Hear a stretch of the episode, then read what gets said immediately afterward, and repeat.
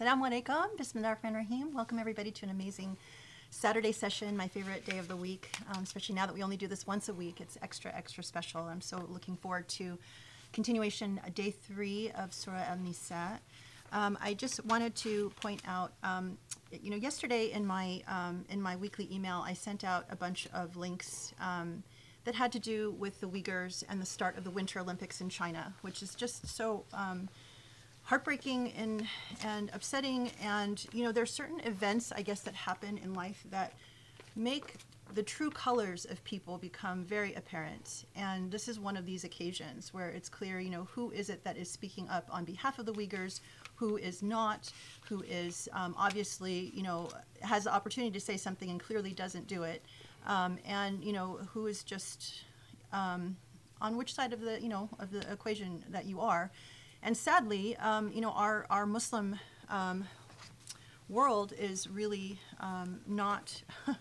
stepping up to to its responsibility. Um, uh, there's an article that came out a couple of days ago um, from the Atlantic that Joe just shared with me called "The Muslim World Isn't Coming to Save the Uyghurs," which is so sad. Um, right, Atlantic is a is a pretty powerful magazine, and when it just the, the, the title is so clear, "The Muslim World Isn't Coming to Save the Uyghurs," and goes on to point out that you know um, this author who is Yasmeen Serhan points out if she were to give out a gold, silver, and medal and bronze medal to the countries that um, are taking at least like the minimal stand, she would give a gold to the U.S., Britain, Canada, and um, a small handful of others, which include Australia, the um, Lithuania.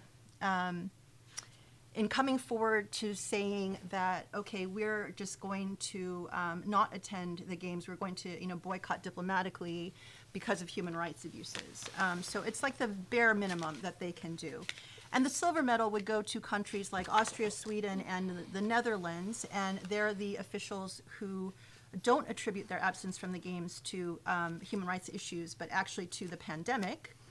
And then the last bronze, which I wouldn't even award um, any kind of prize to France and the Czech Republic, who say that they've dismissed diplomatic boycotts of the games as insignificant and a misuse of the Olympic idea. Um, you know, it's it's just um, I shared like one link that was an opinion by you know Fareed Zakaria where he writes about how sad there's nothing to be celebratory about when it comes to the Olympics, but doesn't even bother to mention anything about the Uyghurs. Like doesn't even really touch the human rights issue, but talks about the pandemic and you know the lockdown and all of this stuff. I mean, clearly, you know, it's it's one of these again opportunities where you really see the true colors. And so, in terms of our Muslim, you know, leadership, so-called Muslim leadership, um, the countries of Saudi Arabia and um, Pakistan, Egypt, and the United Arab Emirates, they actually go out of their way to endorse China's policies um, against the Uyghurs and are slated to attend to the opening ceremony, or I guess they did. I guess the, the opening ceremony already took place. Um, and you know, this article goes on to point out about just you know the the power that these countries have. You know, they have a lot of weight and they could do a lot, but obviously they're not interested and not willing to. Um, and you know, it's it's just one of these things that is really frustrating because it's so clear, right? I mean, we live in a time where there's a genocide. These are Uyghur Muslims, um, and the sad thing is, like, even this article points out that you know, countries in the Middle East or these Muslim countries have nothing really um, in um, nothing in common with the Uyghur Muslims except for their faith, as if it's something very small. And you know, here we learn in the halakas that this is everything. You know, in the last session we talked about how we must think about you know all Muslims as part of our own body, and if one body is suffering, then the entire body, one part of the body is suffering, the entire body is suffering. Um, it, it's really it's hard to say much except to just be you know utterly disgusted and um, to just want to um, lend support to people who are out there on the front lines um, doing a lot of work that can help. Um, you know, I, I obviously like you know us as individuals, it's, it's, frustrating and it's it's heartbreaking that we feel we can't really do anything. But the the minimal that we can do is support organizations um, like the Uyghur Human Rights Project, for example. And I was so happy to see that actually after I sent out my email, I didn't know this, um, they were just nominated for the Nobel Peace Prize um, because of their work in support of the Uyghurs and bringing it to worldwide attention. So this is an incredible group that you know you can find them online. It's um, Uyghur Human Rights Project UHRP.org, and it's easy to donate um, and you know get behind the work that they're doing. Um, so hopefully we can at least make some kind of difference. And I guess I would just say that I was sort of um, happy, I guess, I don't know, a little bit pleased by this other article that I came across, which is, you know, you see that God communicates in so many different ways, and clearly God is not helping the um, the Olympics in China. Um, they are relying, you know, it's the Winter Olympics, so the, a lot of the stuff happens on on snow, and because there is no snow, they are now 100% reliant on artificial snow, which you know is extremely expensive. It's extremely energy intensive, water intensive, and um, apparently there's an extreme drought happening in that area. So um, it's going to cost them a lot of money to have these games. But it's uh, again another um, horrible indication of where we are climate change wise, because by creating artificial snow, um, you are you know um, they have to. This was an interesting statistic. They have to come up with 1.2 million cubic meters of snow to cover roughly 800,000 square meters of competition area what this estimate comes to is an estimate of 49 million gallons of water to produce the needed snow. And when that's, you know, it's, it's horrific when you think about, um, you know, how rapidly the world is running out of fresh water. This is enough to fill 3,600 average backyard swimming pools, or more to the point, it's a day's worth of drinking water for nearly 100 million people. So that is just absolutely stunning. Um, and so it's and it's a dangerous precedent because you know because of climate change, artificial snow is needed more and more around the world, not just in China. But you know all of these things that just because we can do them doesn't mean that we should do them, and they're just further indication that this you know everything is just wrong. Um, but so just you know so people are not forgetting about the plight of the Uyghurs. I hope that you know we will we can continue to at least highlight these stories, um, try to make it apparent to people who, um, you know, obviously don't want to talk about it, um, and, um, you know, exert some pressure. I think for us, um, especially in these halakas, you become so sensitized to these these sorts of injustices that you feel you just have to speak out. You have to do something, um, what, however small, and if nothing else, just you know, pray for the Uyghurs and hope that that things can change. Um, and anyway, I'm, I'm so excited. You know, the, these halakas have been such a lifeline um, I, for me personally and for people who write to me. And they say that, you know, with, with all of the craziness in the world, all of the injustice, it's really incredible to come back at least even once a week to touch base with, you know, what is it that God really wants from us? What are we learning? You know, and, and to feel like, um, you know, I think people are, are so used to compartmentalizing things when we come here, we bring them together, and it's you know it, it's not like Islam can be lived on certain days of the week or certain hours of the week. But when you start to feel things all meshed together, you start feeling like a whole person, and then you feel a lot more energized to to fight for causes like this. And I, I hope that that you know other people are feeling the same way that I I am, um, and that this cause becomes your own, inshallah. So um, thank you for joining us. I'm so excited for another session and um, look forward to um, an incredible, some more incredible insights, inshallah. بسم الله الرحمن الرحيم الحمد لله رب العالمين وسبحان الله العلي العظيم اللهم صل وسلم وبارك على محمد وعلى آله الطيبين وعلى أصحابه المهتدين وعلى من اتبعه بإحسان إلى يوم الدين. اللهم اشرح لي صدري ويسر لي أمري. واحلل عقدة من لساني يفقه قولي يا رب العالمين.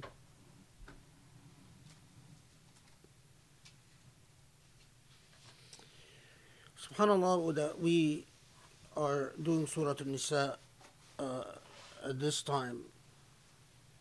Uh, the, the message of Surah An-Nisa is so clear that to be a Muslim it is a moral commitment to a moral and a principled commitment to stand against istidaf, which in our in, in the language of the moment we live in is to stand against disempowerment.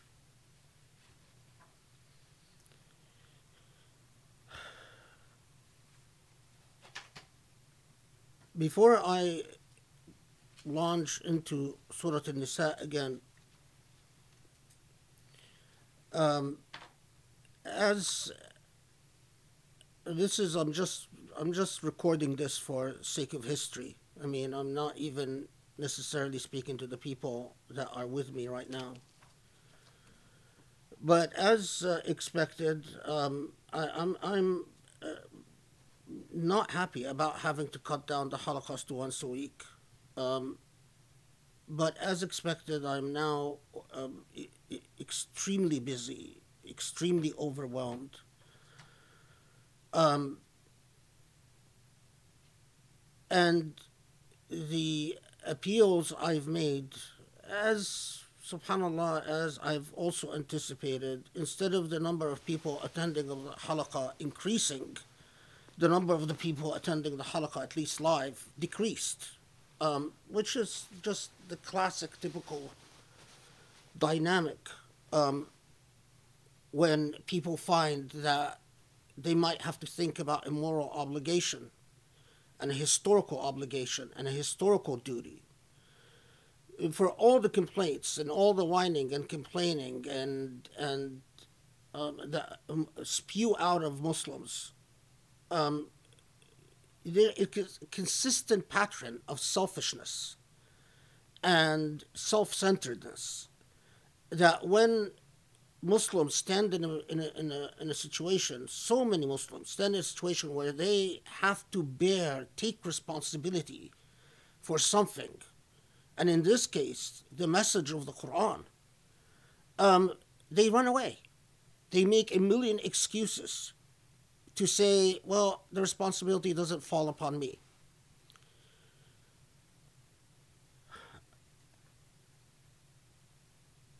Subhanallah, the, the entire message of Surah Al Baqarah is that it is all about how you handle moral responsibility. That there are no entitlements. Allah is not going to come to your aid if you don't deserve that aid. There are no blessings that are going to befall you just because of your dua that it is all about a commitment to moral action. Indeed, indeed, the entire meaning of shukr, the entire meaning of gratitude, is that you use what Allah has given you for the moral purposes that Allah has defined. The entire meaning of shukr, the entire meaning of gratitude, is that you use what Allah has given you for the moral purposes that Allah has defined. Shukr is not prayer, is not fasting, it is not saying Alhamdulillah. Shukr is using your eyes, your ears, your tongue, your body, your wealth, to serve the moral objectives that Allah demands that you serve. And the moral objectives, at their core, are intuitively known to us equity, truth, justice, resisting oppression. The theme of Surah An Nisa removing oppression in all its forms. But even at a very minimal core basis, to support the message of the Quran.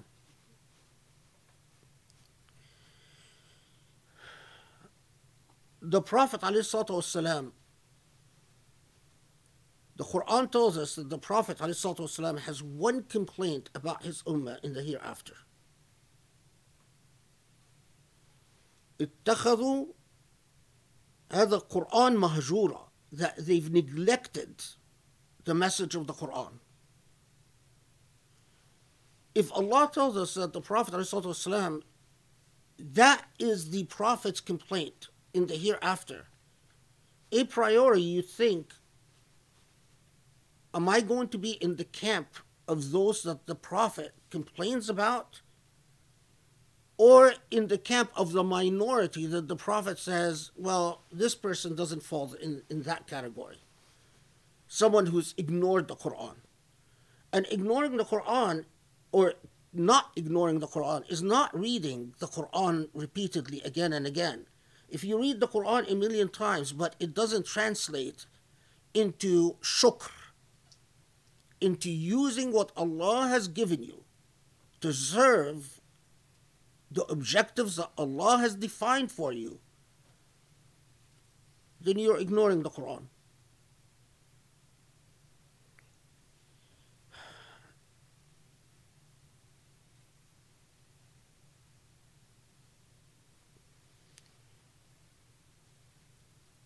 Each person has an absolute moral obligation to ask herself or himself, What can I do Allah has put me in this situation, in this place, at this moment.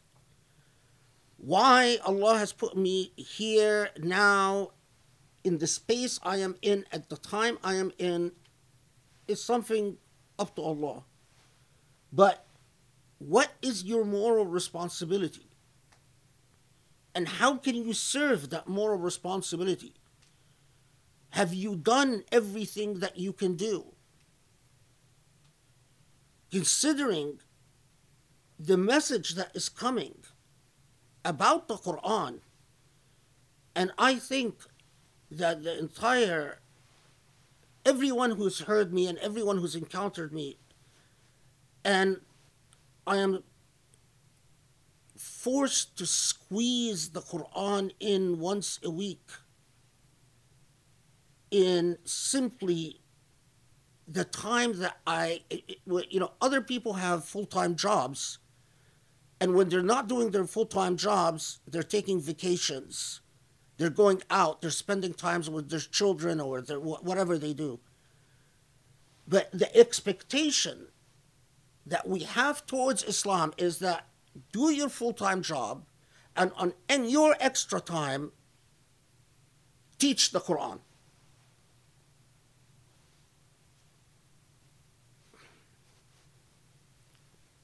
It is obscene.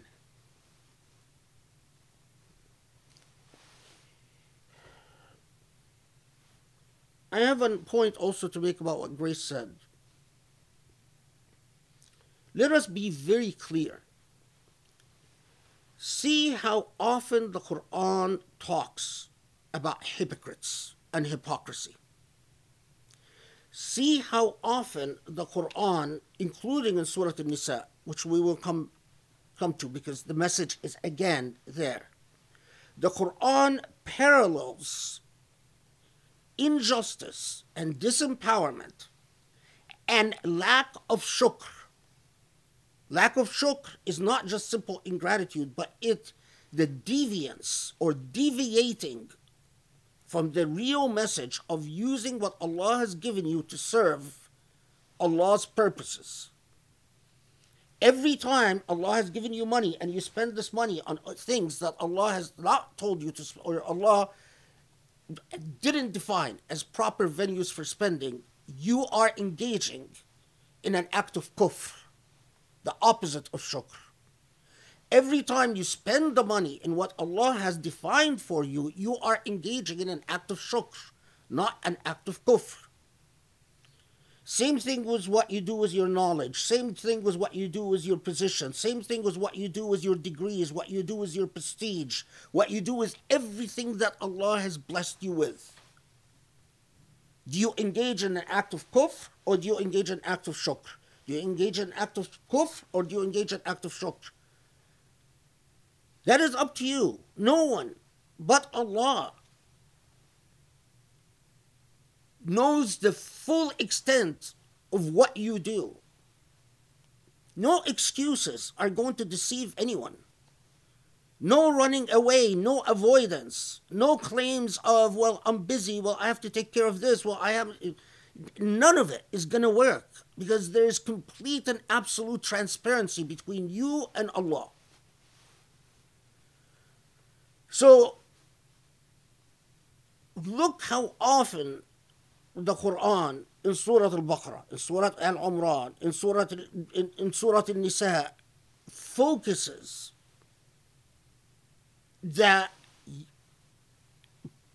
part and parcel of those who claim to have Iman, they're hypocrites. Hypocrisy the, is embedded in their hearts. So let me be very clear.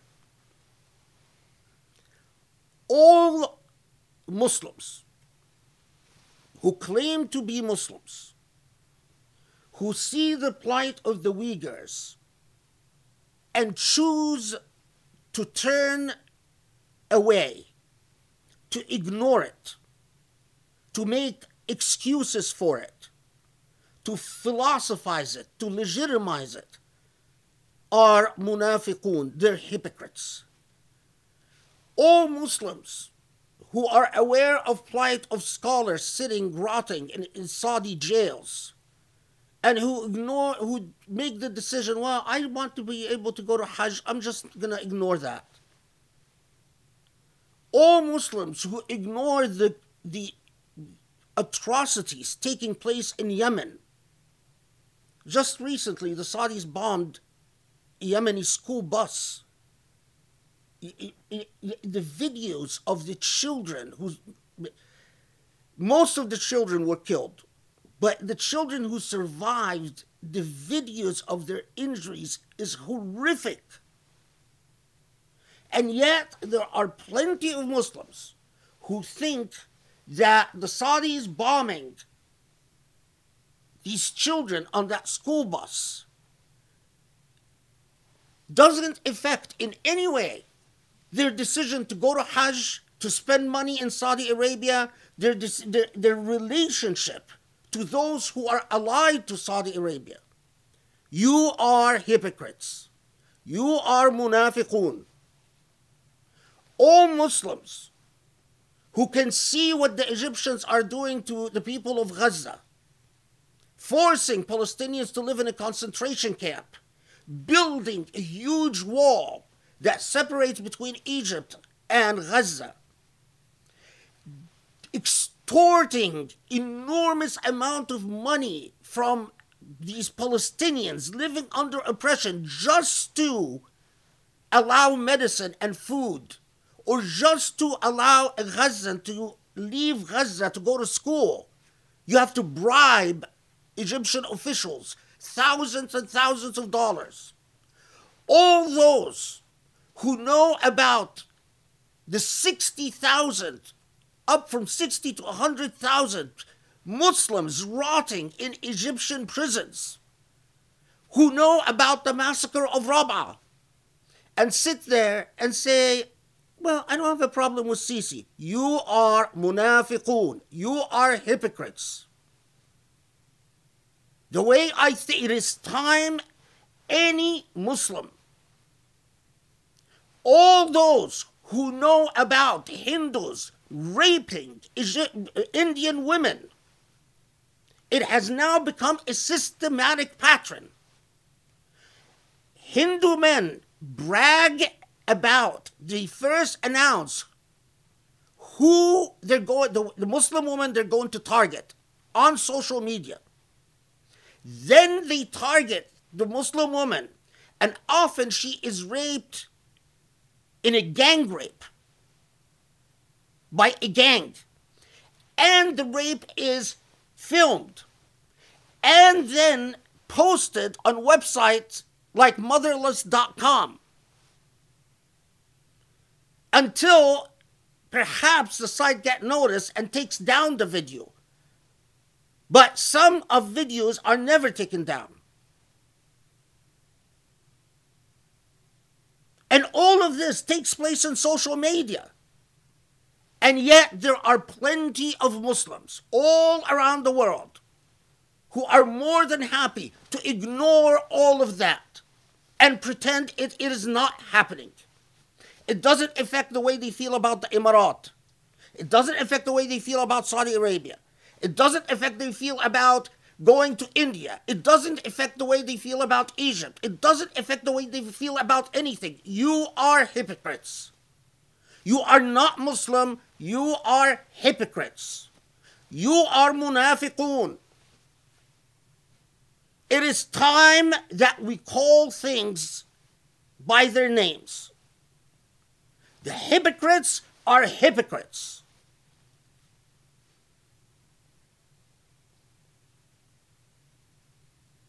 Has anyone doubted the authenticity, the authenticity of the hadith that Muslims are but a single body? Has reached the level of tawatur. Tawatur, the, it is actually a level of tawatur equal to the Quran itself. Meaning, there is very little doubt that the Prophet actually said it. What do you do with that?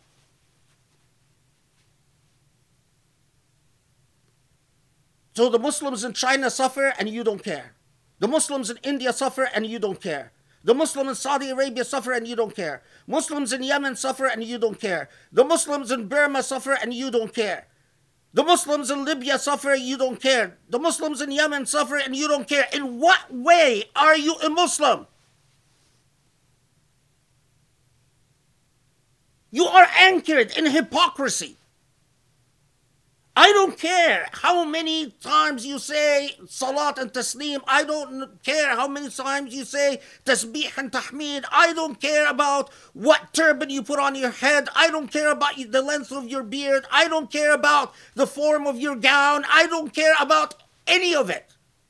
You are a hypocrite. We are not going to move forward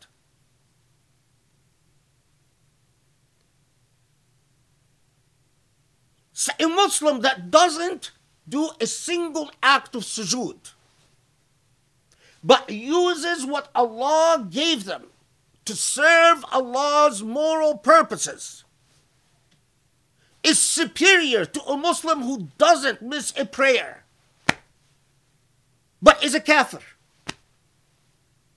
Kafir because they have no shukr. They don't use their eyes to serve what Allah said they should do. They don't use their hands to serve Allah's purposes. They don't use their tongue to serve Allah's purposes. They don't use their ears to serve Allah's purposes. They don't use their wealth to serve Allah's purposes. They're a kafir. Kufr ni'mah.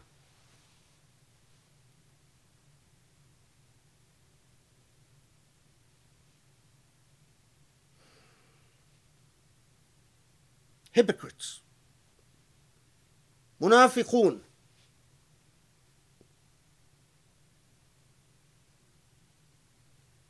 It is the true pandemic of the Muslim world. Hypocrisy. The true pandemic of the Muslim world.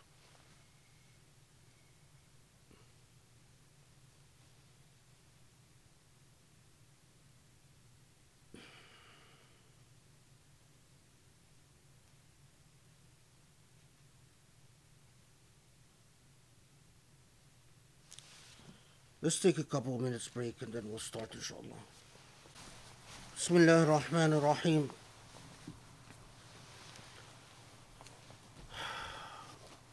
اللهم لا تؤاخذنا ان نسينا واخطانا يا رب اللهم لا تحملنا ما لا طاقة لنا به واعف عنا واغفر لنا وارحمنا يا علي يا عظيم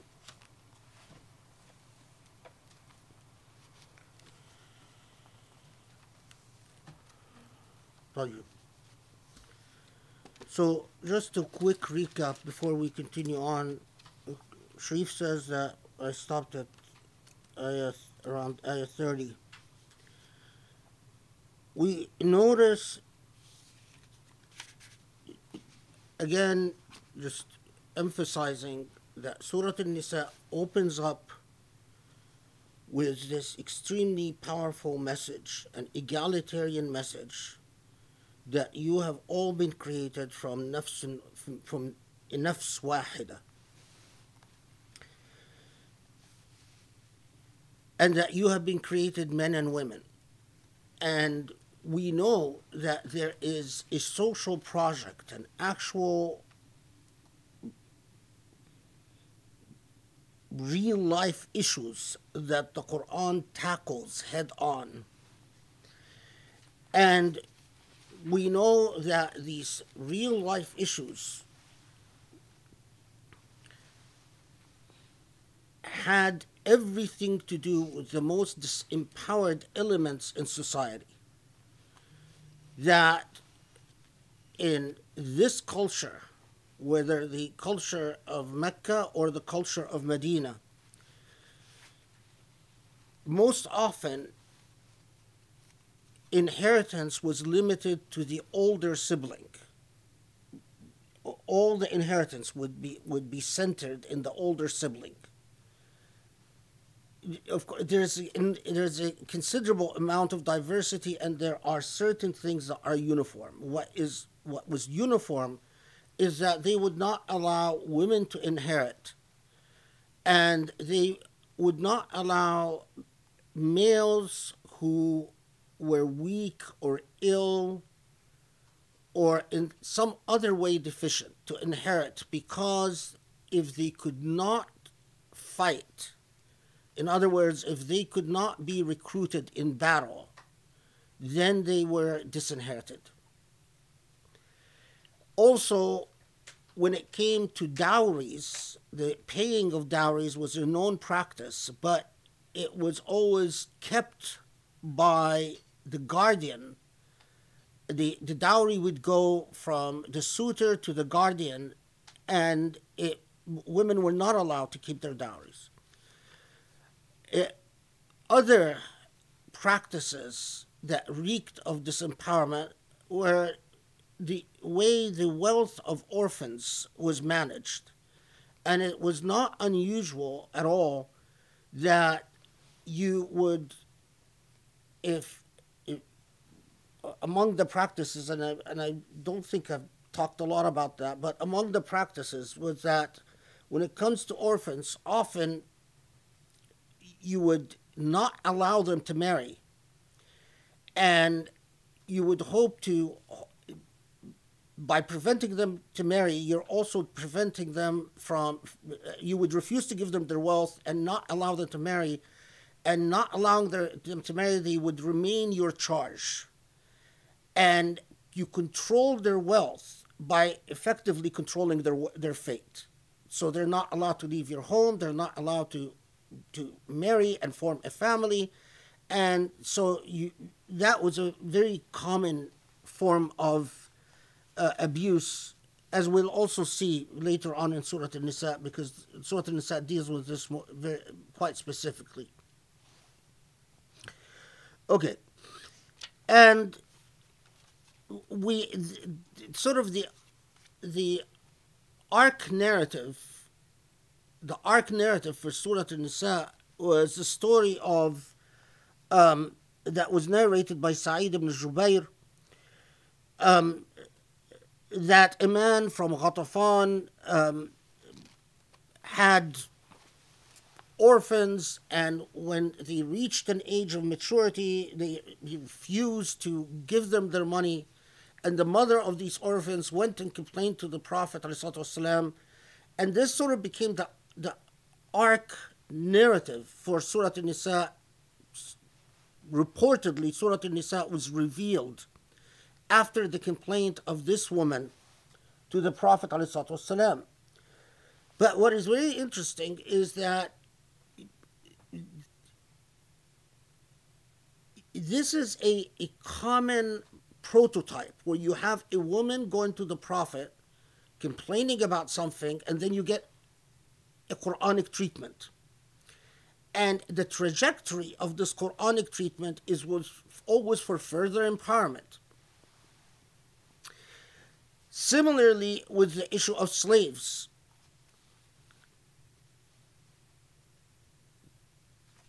the practice of refusing to allow slaves to get married. So you to to the, which the Quran tackles directly that you are not allowed you are not permitted to prevent slaves from marrying outside.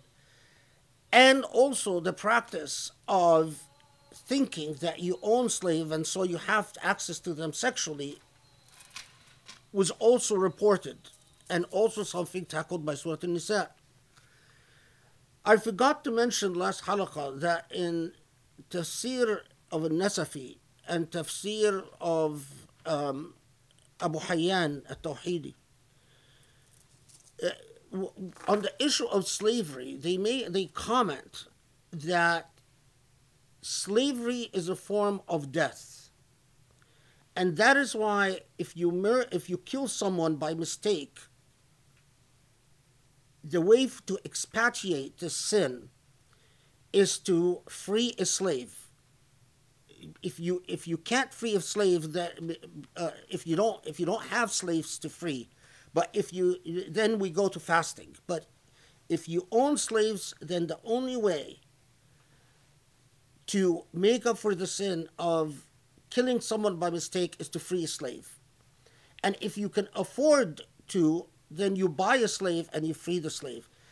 And Abu Hayyan and both in, in, in both of these tafsir say that they they explain this law by saying that it is because slavery is a form of death. So because you've exterminated a life by mistake, the answer to that is to give life to someone by freeing them. Which when you look at the collective narratives like this, or narratives which, when you know, a companion complains, explains what Islam is about, and says what Islam did is to come to take people from ibadat al-bashar to worshipping human beings, or to ibadat Allah, to, to worshipping Allah. The fact that historically, the historical practice, and this needs a little bit of intellectual maturity to understand. Slavery was a widespread, endemic social institution. It had many forms and shapes.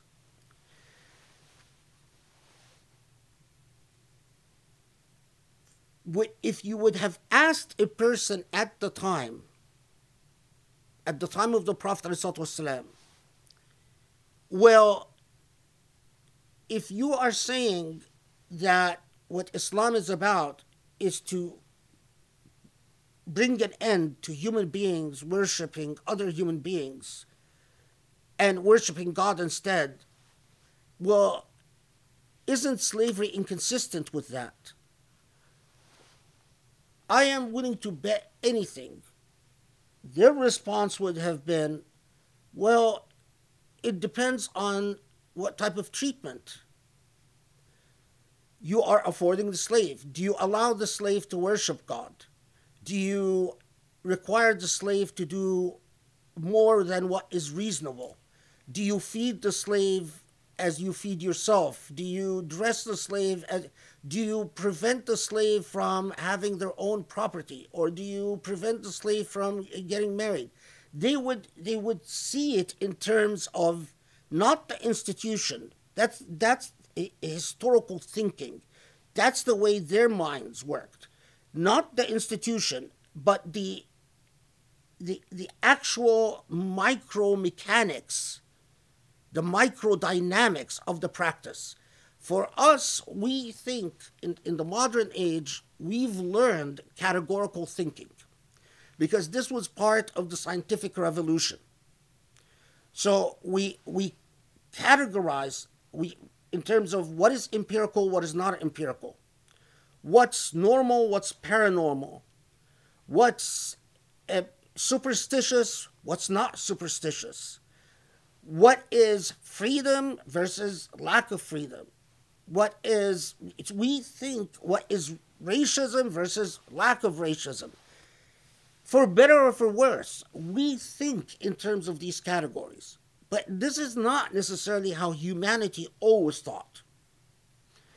And it took entire movements in the history of knowledge, the, the history of the epistemology itself, and consciousness for people to think in terms of categories. We want a democracy, and a democracy doesn't exist unless I have the right to vote. That's categorical thinking. Democracy for the modern mind is not achieved by well you know i'm buddies with the mayor and i'm buddies with this person i'm buddies with this person and they sort of consult me informally and they won't make a decision unless i'm happy with it. So we have a sort of a consensual this is pre-modern way of thinking. So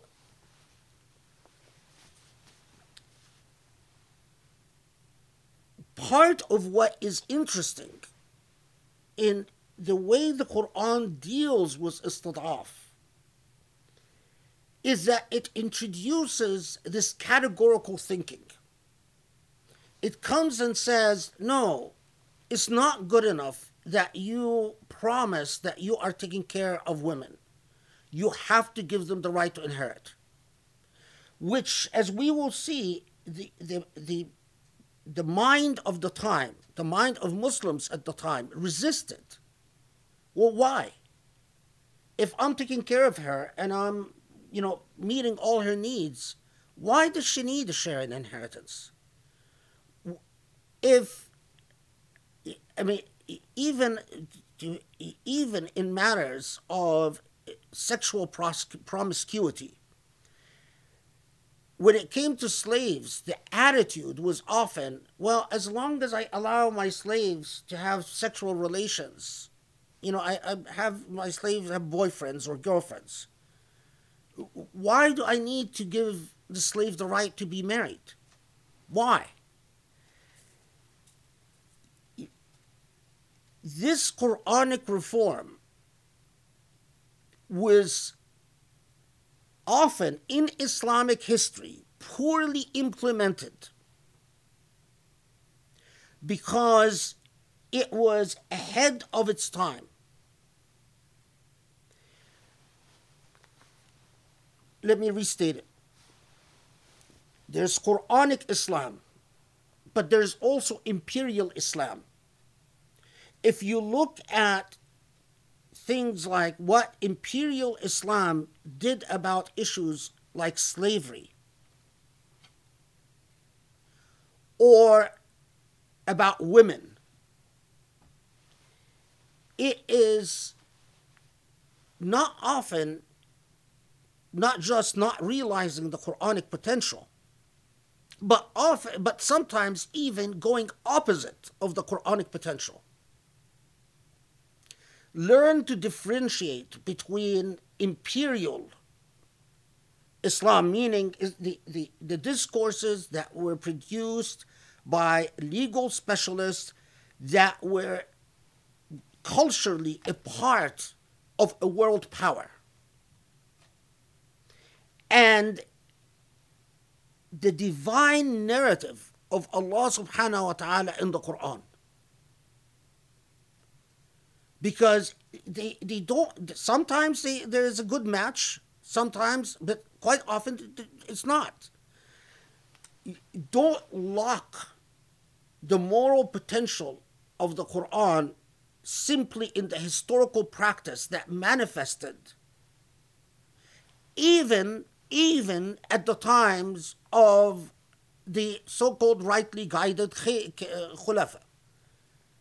Because not even Abu Bakr or Omar or Ali or Uthman have necessarily realized the Quranic potential. I'll even, and but and I, this um, is something that people can disagree with with me all they want. I mean, we can debate this or talk about it later. The Prophet followed Allah's prophet re- narrated Allah's revelation. The prophet was a historically embedded figure as a human being. Did the prophet himself fully realize the Quranic potential as a human being? My answer to that, what, what proof do you have of that? So when someone comes to tell me, but the, the prophet owned slaves, to me, even if true, so what? That doesn't prevent me from saying slavery is inconsistent with the morality of the Quran.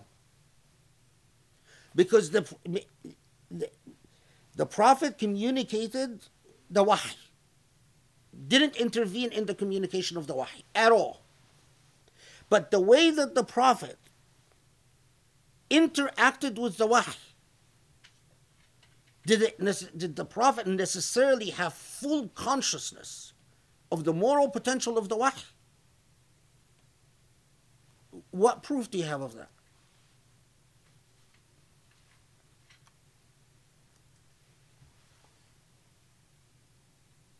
This doesn't take away anything. The Prophet was as perfect a human being as a human being could be at that time. Underscore at that time.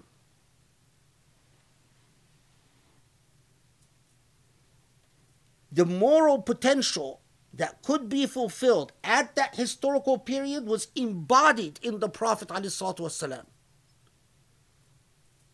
if the Prophet lived in our day and age, I am absolutely sure he would embody the moral potential of this day and age.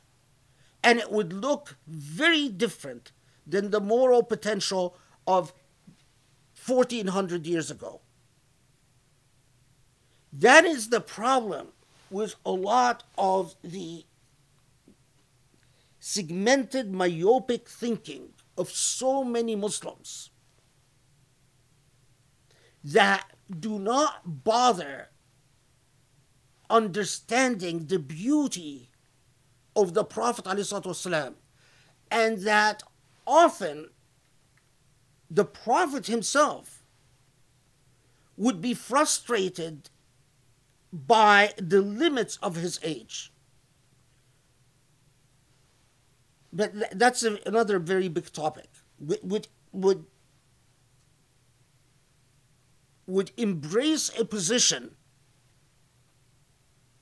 but ultimately, the embracing of a position with evidenced a commitment to a trajectory, that, rather than a fulfillment of a project. And you'll see, I'll give you examples from Surah An-Nisa of this because then this becomes very important. So anyway, so we see Surah An-Nisa comes in and it tackles a variety of social practices that are unjust. And it comes and it says, here's the path that Allah wants to put you on. And the path, when it comes to orphans, when it comes to widows, when it comes to women in general, when it comes to men that are disempowered because of physical limitations, health limitations, sometimes other limitations. It, as we will see, it even comes and it forbids things like the castration of men, which was practiced with some slaves. So you you you see a clear pattern and practice of saying and then it, as we will see, it comes and explicitly deals with the issue of istidaf or the issue of disempowerment. Okay.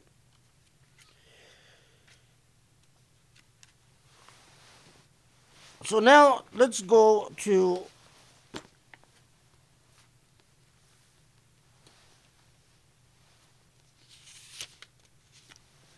and of course we left off at 29 where Surah An-Nisa comes and says all form of financial compulsion and oppression and exploitation it is not just usury.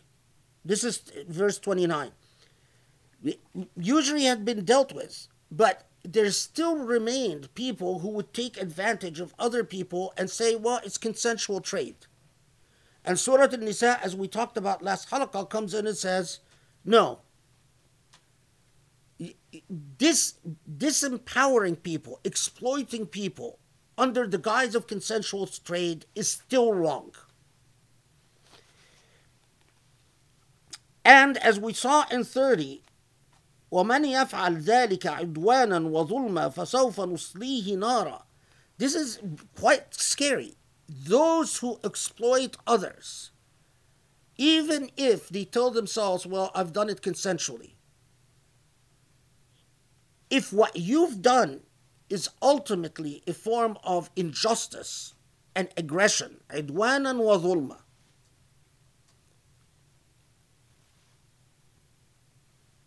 what you will you, you, your deserve will be hellfire muslims again because they, they ignore the moral potential of the quran allah is speaking clearly to us and he says you're not free to make profits as you as you wish when you make a profit you have you are obligated by your maker to pose the question is this fair to all parties concerned.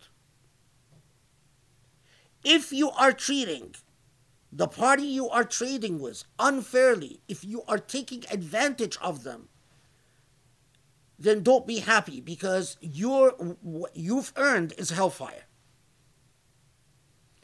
Don't delude yourself and say, well, my money is halal. Ask yourself, has imperial Islam lived up to this potential?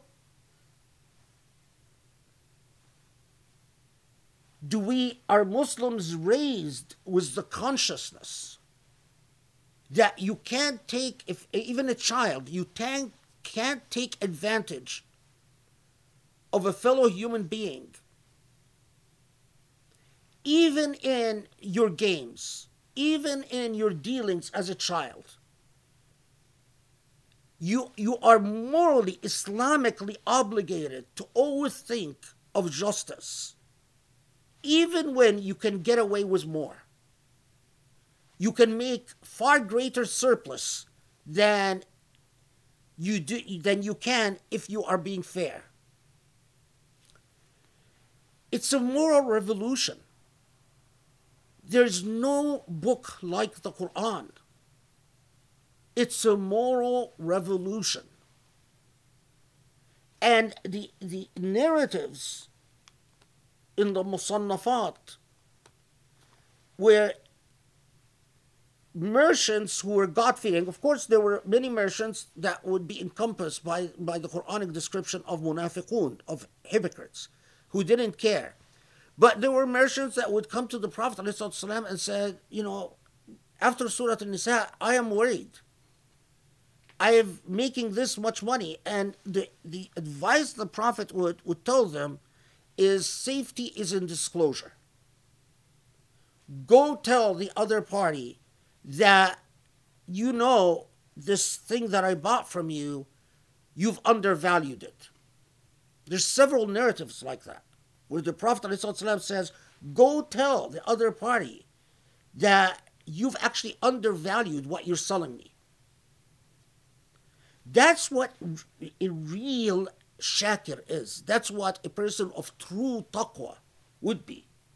It's very different from the type of, you know, all is fair. You just, if you can make a killing, make a killing. That's a Muslim lives a fully morally conscientious life every moment of their existence. Nothing is just, oh, well, this is my good fortune.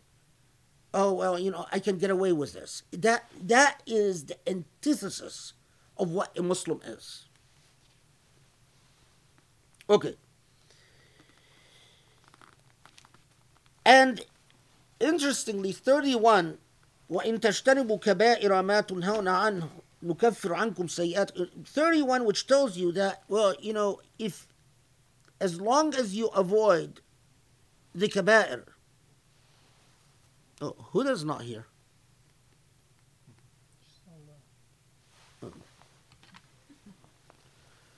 as long as you avoid the kaba'ir now what is fascinating is that most co- most uh, jurists have agreed that unfair profits is a kabira. Is not a minor sin. Is a kabira. But again we don't raise our children that way. That if you take advantage of the other even if the other consents out of ignorance, out of misinformation, out of need, out of and so the the fact that 31 follows 30 and 29 most people read verse 31 as sort of a comfort. Well you know as long as i avoid the major sins. But the question is what are the major sins? Because ghaiba could rise to the level of a major sin. Taking advantage of the other could be a major sin. Okay. Now look at 32 ولا تتمنوا ما فضل الله به بعضكم على بعض للرجال نصيب مما اكتسبوا وللنساء نصيب مما اكتسبوا واسألوا الله من فضله إن الله كان بكل شيء عليما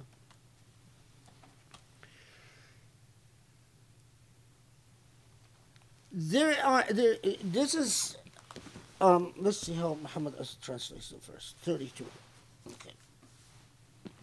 Hence, do not covet the bounties which God has bestowed more abundantly on some of you than others. Men shall have a benefit from what they earn, and women shall have a benefit from what they earn. Ask therefore God to, to give out.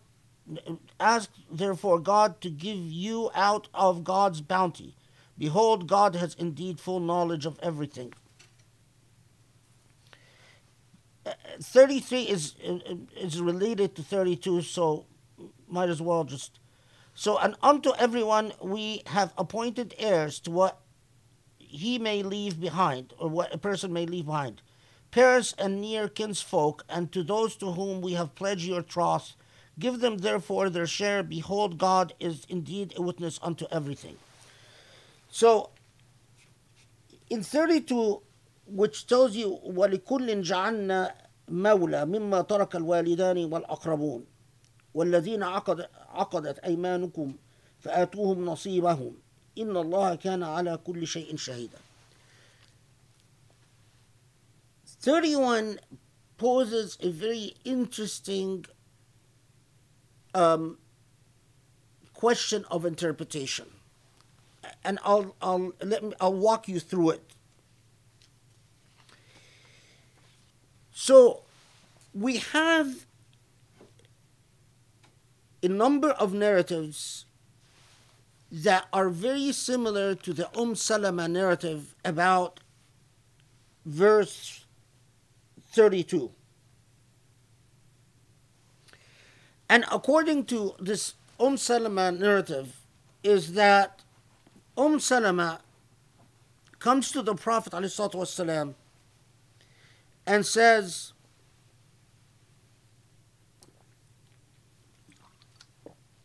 تغزو الرجال ولا نغزو. Men take part in war and we women don't. ولا نقاتل فنستشهد and and as as a result they have the opportunity to, to be martyred and we don't we women don't وإنما لنا نصف الميراث and yet we have half of the inheritance so in this narrative Umm Salama is complaining about the fact that men have an opportunity to gain martyrhood in battle, women don't, and yet, in addition to this opportunity, they also get more of a greater share of the inheritance or double the share of inheritance. And then this is reported as the reason for the revelation of of 32 D- don't covet. So in, in other words like 32 is coming and saying to each of you god have made a share. Don't don't don't covet each other's shares. Don't look at what the other person has. So keep this in mind. So you have the the the first form set of narratives all having that same theme is that the reason that 32 is revealed is because a woman most often it's reported that it's um salama who is complaining about the, the fact that women inherit half of what men inherit.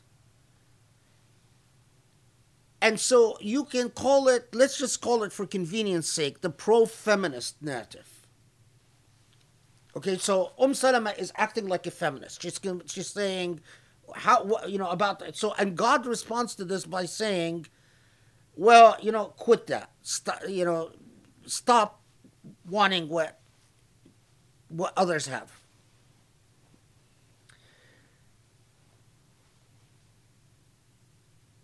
The second set of reports which gives us a very different moral project. So, in the the pro feminist report, or the moral project is is what is to tell the the the spokesman for women, whether it's Um Salama or some other figure, it, eh, you know, be happy with what God gave you. The other set of narratives give us a very different project. And the key to the other set of narratives is verse 33. The other set of narratives says, say that 32 is, can only be understood as part of verse 33. How so?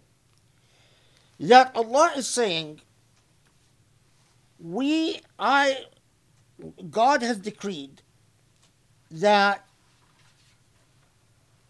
a share for what parents or relatives have left. Now, there are a, there is a group of people that you've made commitments to عقدت والذين عقدت أيمانكم there are a group of people that you've made pledges to let's see how Muhammad uh, yeah so uh, those to whom you have pledged your troth Muhammad Asad translates those for whom you have pledged your troth you, those you've pledged your troth meaning I've made a promise to take care of you. As to those, they must be given their share. And when it says, Inna Allah kana ala kulli shay'in shahida, that Allah witnesses all. You can't cheat Allah. So, what is it talking about then? Okay. Who are those that you have pledged your troth? What 32 what sorry, what 33 is saying is that there are those that have a share in inheritance. But there are those that don't get a share in inheritance, but are still your financial responsibility. Who are these people? Well, a clear example would be someone that you say to, you know, uh, uh, in your lifetime, you know, I've promised if you go to school, as you know, I promise to pay your school fees. And then you die. And then the people who come and inherit say, we're not going to honor this promise.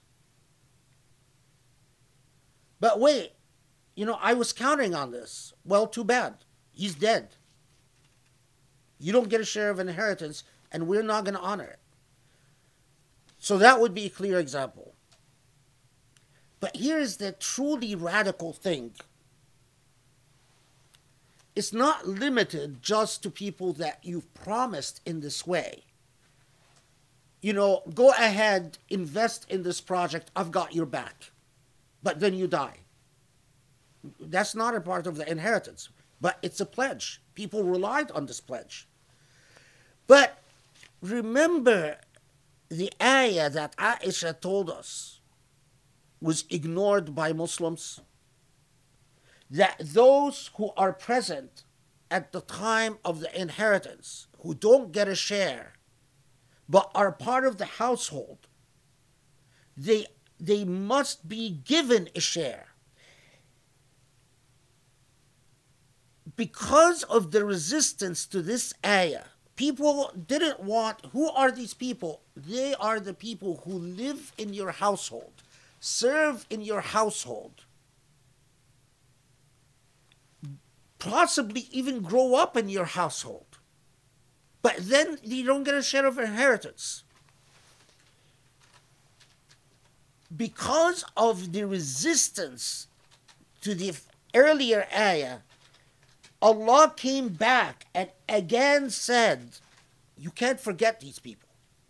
They don't get a share of inheritance, but they must be given a share. Allah doesn't specify the share because how much? Well, it depends. It depends on how rich you are. But what Allah is, is underscoring is that those people who have lived and served in your household or you know you've raised your niece or you've raised your nephew or you know they don't get perhaps they don't get an inheritance share but you can't ignore their needs pledge your thought your trust it is again a moral obligation so how does this then affect the understanding of 32? Well, in this group of narratives, it is saying Allah knows that you are going to say, why should they get a share? They're not blood.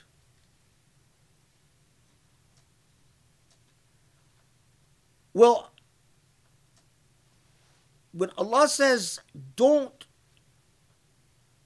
don't begrudge what Allah tells you to give others, it is not talking about putting women in their place. It is talking about your resistance or the resistance of the people who are, are going to inherit you, the family members, of giving a poor servant boy or a poor servant girl who've lived with you for 20 years a part of the inheritance because Allah knows that you're going to say, well, why? You know, their employment has ended. The, the person they used to serve is, has, is dead now. I, for instance, give you like a, a clear. I, I know if an Egyptian family, there's an orphan that was it wasn't formally uh, adopted in meaning that but has been living with this family and the patriarch, the father in this family, has in, has has paid took the orphan in. The orphan is living in the household. The orphan is treated like one of the grandchildren. This orphan girl, you know, um, eats with them, drinks with them, lives with them. The grandfather, the, the father of the family, enrolled the orphan in private school like the other children, and so on. But then when that father died,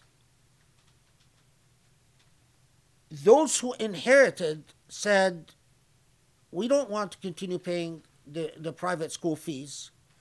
You are not formally a part of our family. Uh, go get a job and, and you know, it, your, your role ended.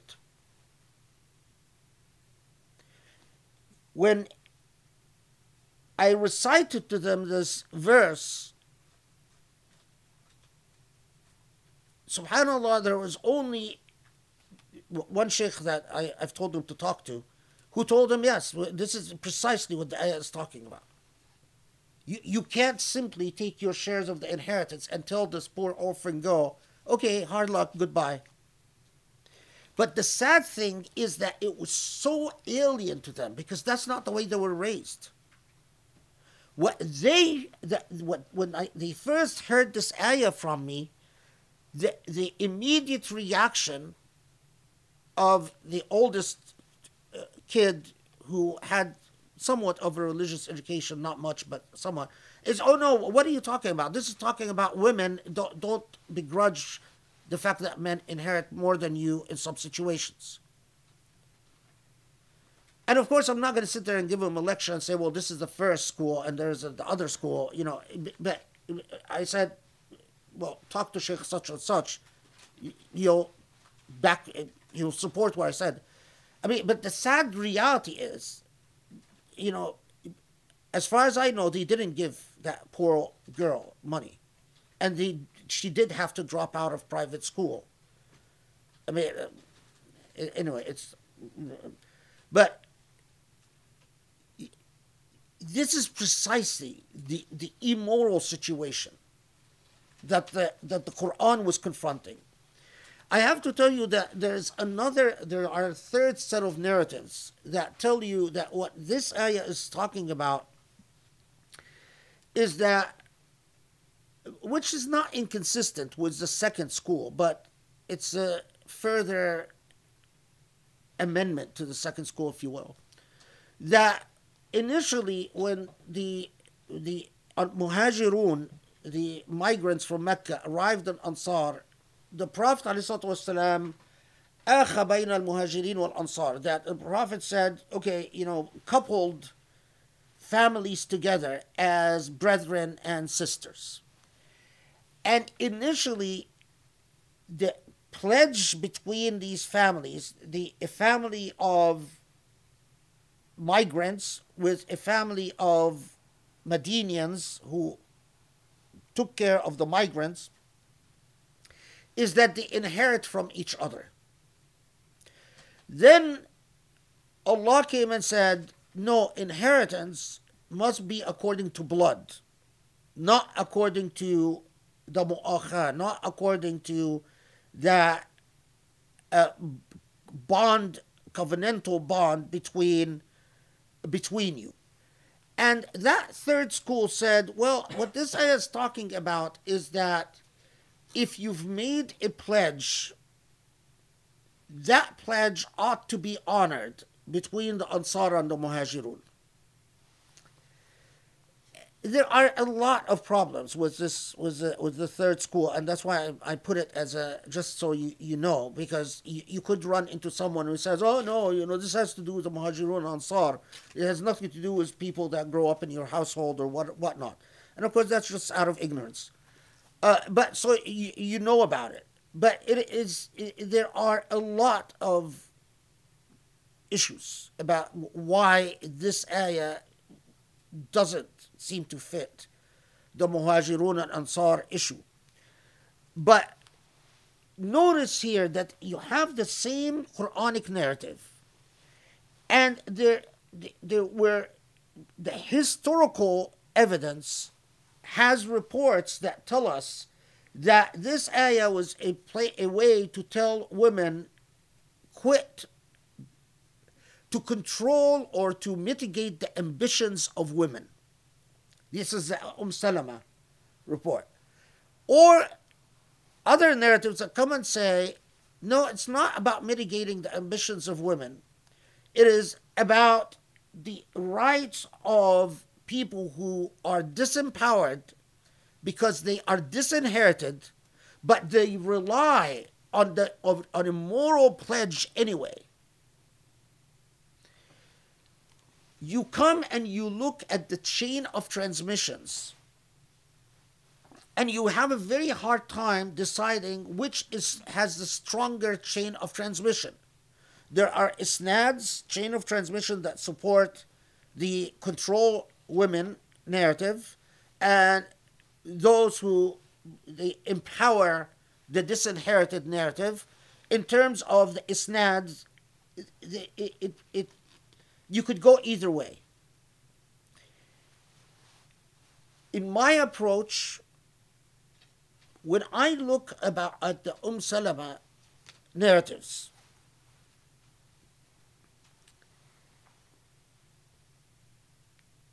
it strikes me as historically suspicious.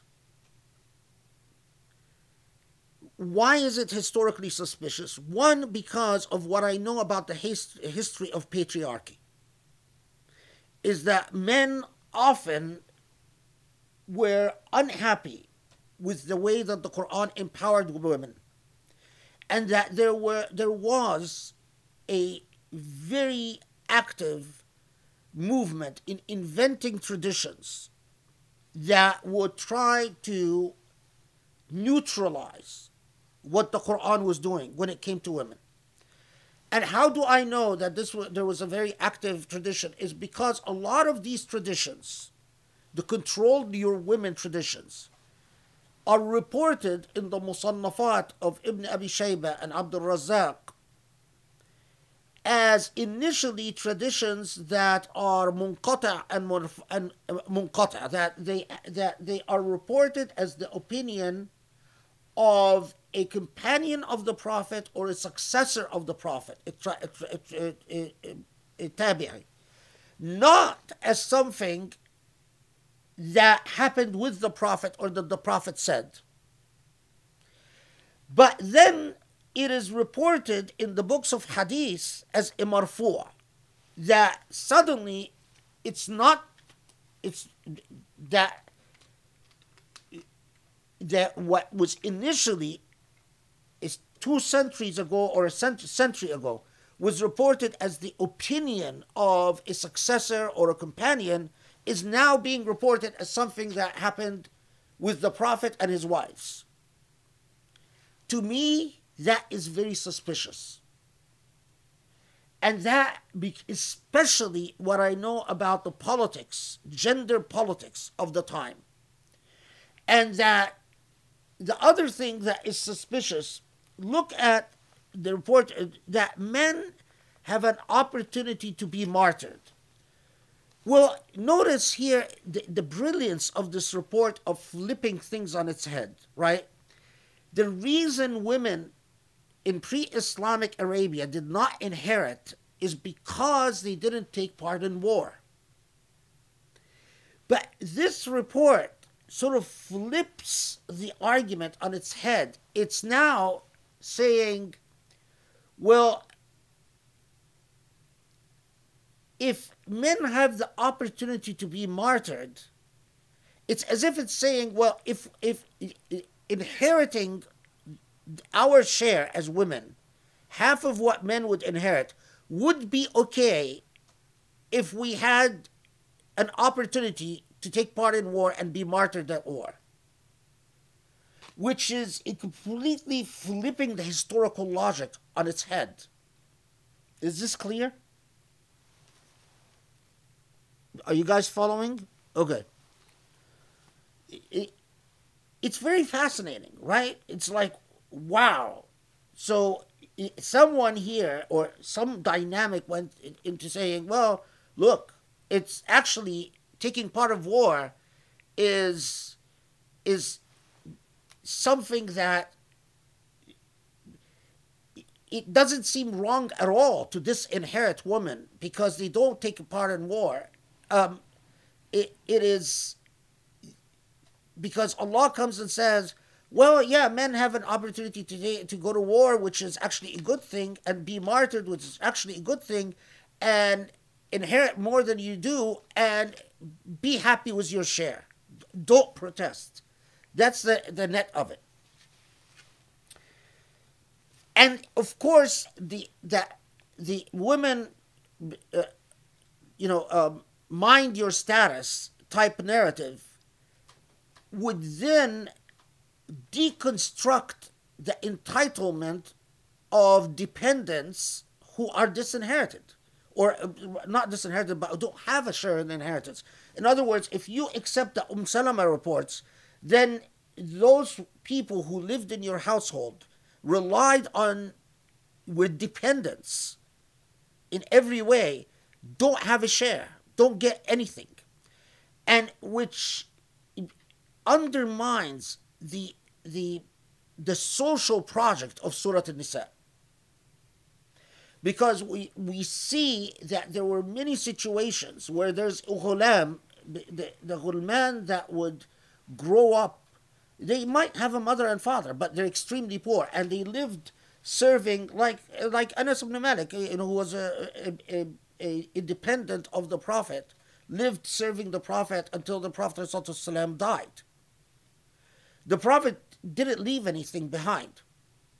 But this would be exactly the type of person who the Quran is saying to those who have a blood share in inheritance, you have a moral obligation, an Islamic obligation, to take care of that dependent.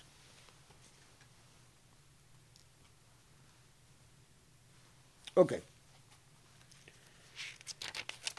Now,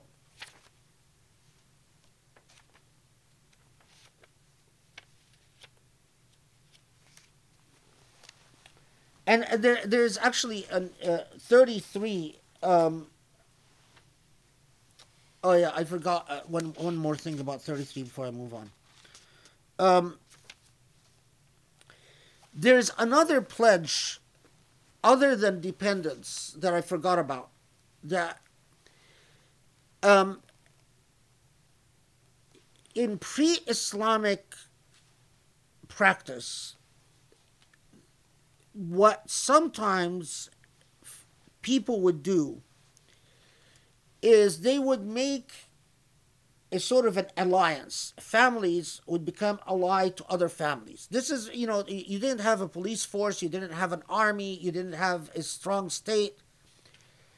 And so what you do is you say you you say to to uh, uh another family, let's make an alliance I will come to your defense. I will protect you as long as you protect me. So there's a, an alliance of mutual protection, mutual defense between these families. And part of that alliance would that they would make an agreement that I give you a share of my inheritance and you give me a share of your inheritance. These types of alliances were, were common I mean, they're, they're and in part, 33 comes and says these pledges are to be honored. They're like contracts or like debts. To be honored, there is a juristic debate, long juristic debate, as to whether they are honored pre division of inheritance or after the division of inheritance, but we don't need to get into that. Okay.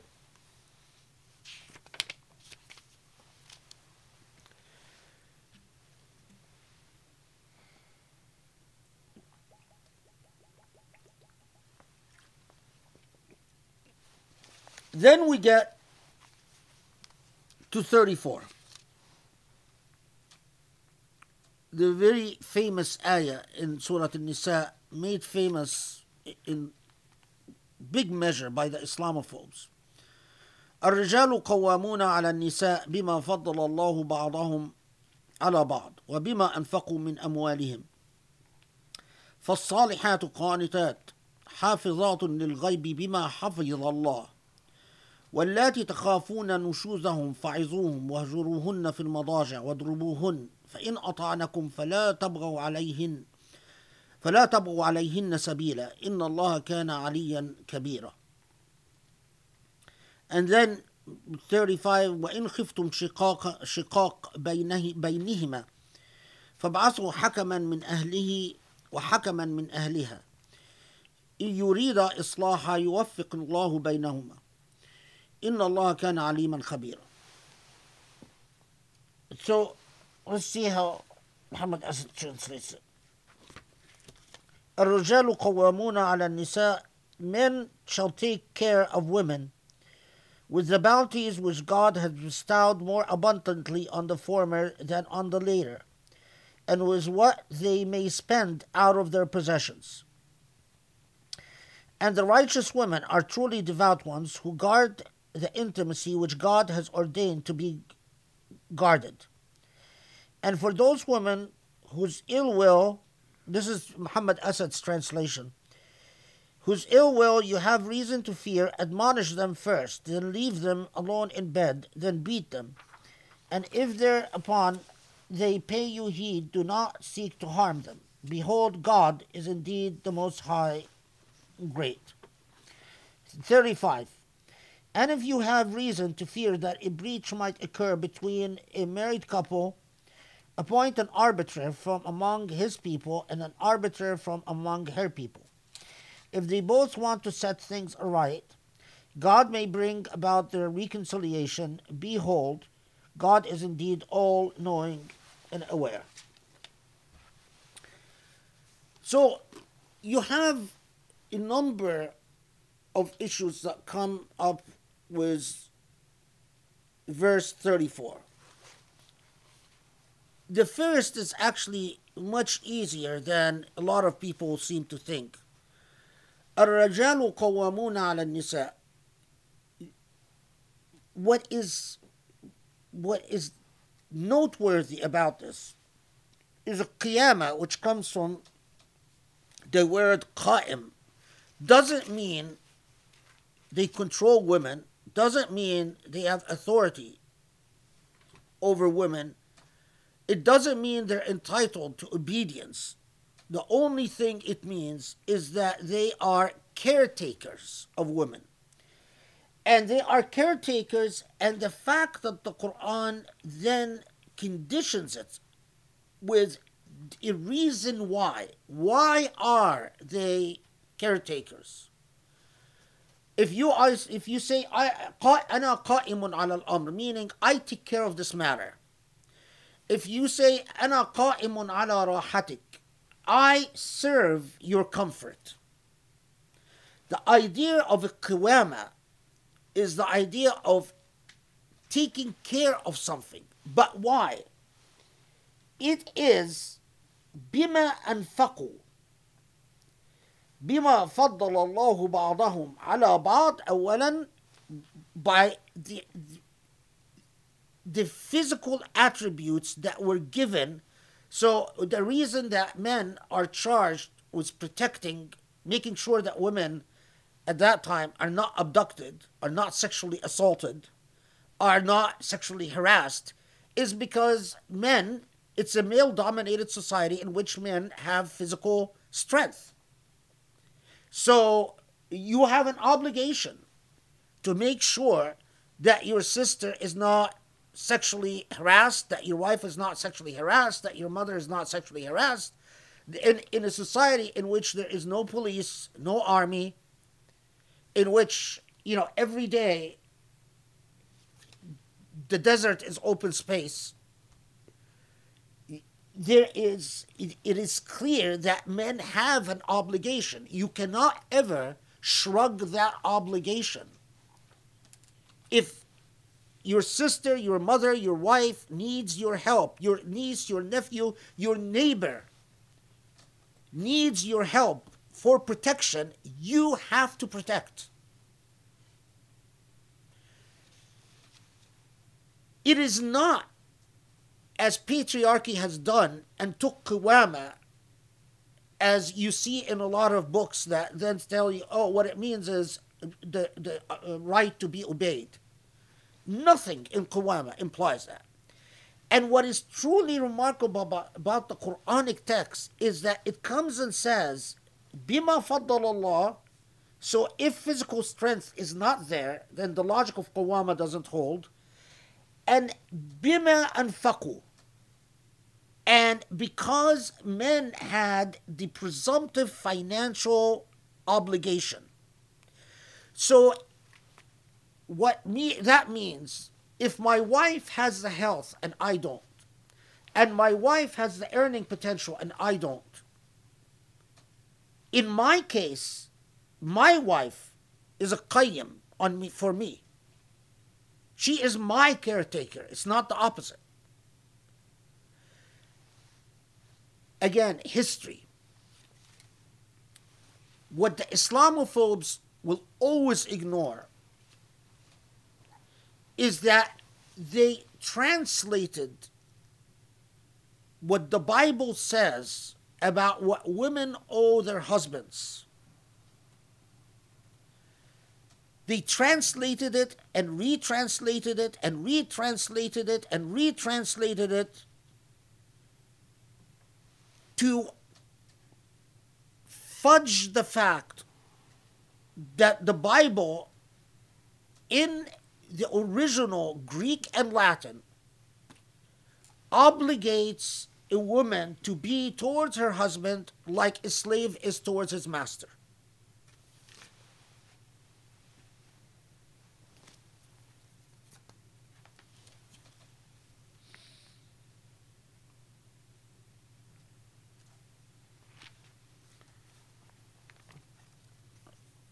I hope I marked it.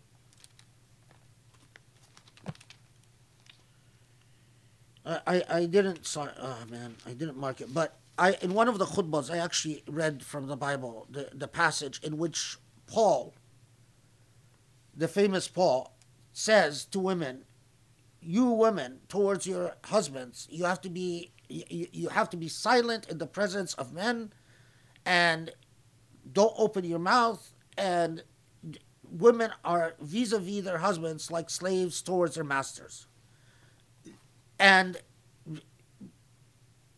and so on. And the way even the king james version of the bible which still maintains some fidelity or far greater fidelity to the original than all the uh, the, the the modern protestant translations. But if you just go and you get copies of the Bible published and from King James to the 19 published in the 1930s to the 1950s, 1960s, 1970s, 1980s, the, the, and track the the way that simple passage has been translated and retranslated and retranslated, as was every translation you can tell you, the, the apologetics in changing the wording so that instead of obey your husbands, it becomes love your husbands. You have an obligation to love your husbands the way that you love Jesus and so on. But the Islamophobes also ignore, and for some reason I, I marked this, but I didn't mark the, the other one. I, get, I, I read the passage in the khutbah, and maybe I was thinking well, I've talked about it in the khutbah, so what's the point? But uh, notice, like in Deuteronomy, it says, When you go to war against your enemies, and the Lord your God delivers them in your hands, meaning you defeat your enemies, and you take captives, if you notice among the captives a beautiful woman, and you are attracted to her, you may take her. In this modern translation of the Bible, the study Bible by the New International Version, it says, and you are attracted to her, you may take her as your wife. Bring her unto your home and have her shave her head, trim her nails, and put aside the clothes she is wearing when captured after she has lived in your house and mourned his father, her father, and mother for a full month, then you may go to her and be her husband, and she shall be your wife. If you are not pleased with her, let her go wherever she wishes. You must not sell her or treat her as a slave, since you have dishonored her. What's fascinating about all the modern, because I've checked every contemporary, this is published in the 2000s, every two, contemporary translation of this passage is that they all are become unified in although they couldn't change you have dishonored her they became unified in saying if you if you take ca- a woman as a captive you like her beauty beauty then marry her. Well the original latin doesn't say marry her marry her. The original latin says take her period. And the reason in all the pre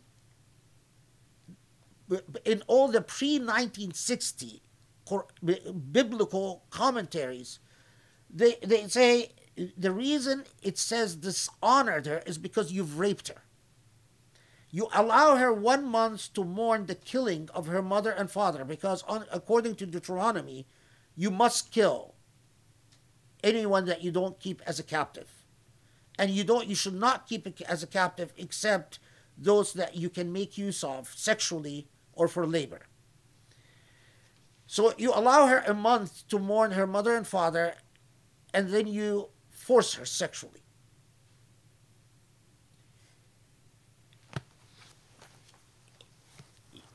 my point is is is you know the the most crazy discourse in our modern age is the phenomena of Islamophobia. Because every Islamophobe lives in a complete act of dishonesty about self. Anything they point at when it comes to Islam and accuse Islam of, they have within their tradition tenfold, if not more.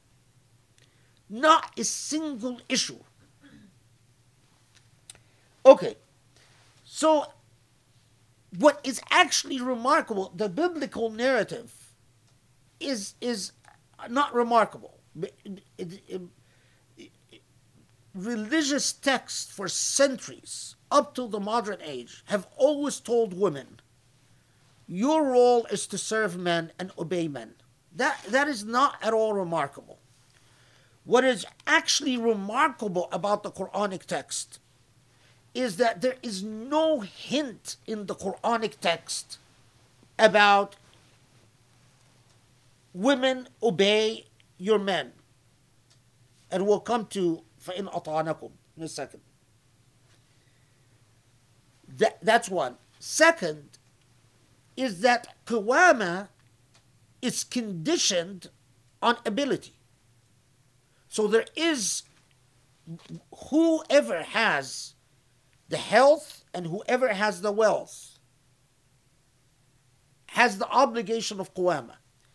Even pre-modern jurists, when they talked about the example of a husband who is blind marrying a wealthy woman, even medieval jurists had to concede that in this case the qiwama belongs to the woman because the husband suffers a physical handicap and incapacity and is not the owner of wealth.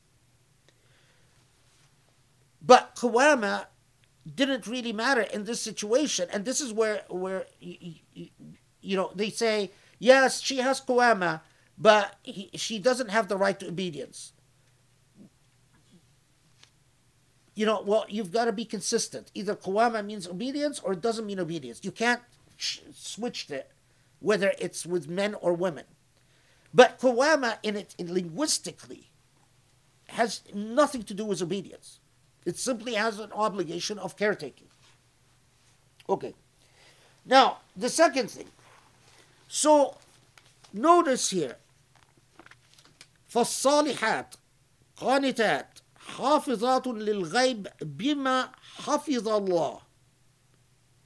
So, moral women are not women who are accountable to men, because this was a revolution in itself, are women who are accountable to God. قانتات حافظات للغيب بما حفظ الله. Now, in books of patriarchal, misogynistic books of jurisprudence, of course, imperial Islam, you know, they'll say things like, well, what it's talking about is that if the man is absent from the home, you don't let anyone into his house, you don't spend his money, you don't, you know, misuse any of his property. That's all that's all interpretive material. That that, that is not the, the, the Quranic Islam. Bima hafiz Allah. The language is very clear.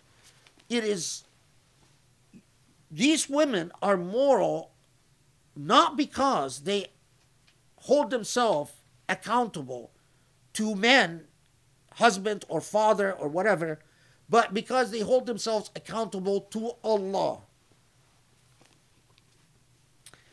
Now, then we come, تَخَافُونَ نُشُوزَهُنْ Then we come to the issue of nushuz.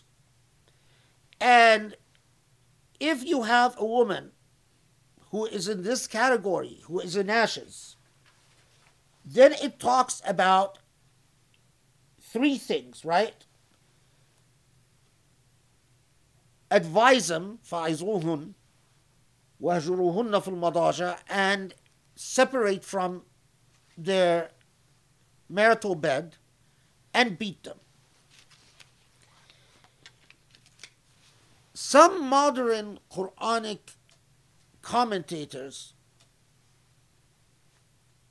uncomfortable with the idea of beat them, said, well, فَضْرِبُوهُنْ In Arabic you say, ضربت في الطريق. ضربت في الطريق means I started traversing the road, or I've started traveling on the road. Or uh, uh, even uh, you say ضرب الفحل البقرة, the, the ox uh, um, uh, the ox, um, you know, like had intercourse with the with the cow. So here the word daraba means to, to have sex or not sex, but you know, to, to impregnate. Um, and or daraba means to travel on the road. And so some Quranic commentators said like someone I often don't agree with, like Shahrur, who said, well, you know, what it's really saying is advise them, stay away from their marital beds, or if you think that this would work, resume marital relations with them. And so they uh, understood فَضْرِبُهُنْ not to mean so hit them, but means copulate with them, come together with them. Incidentally, before I forget, there's a very good book that was published. the entire book is about this verse. And it's a virtually unknown book, but the author sent it to me and I read it and I was very impressed.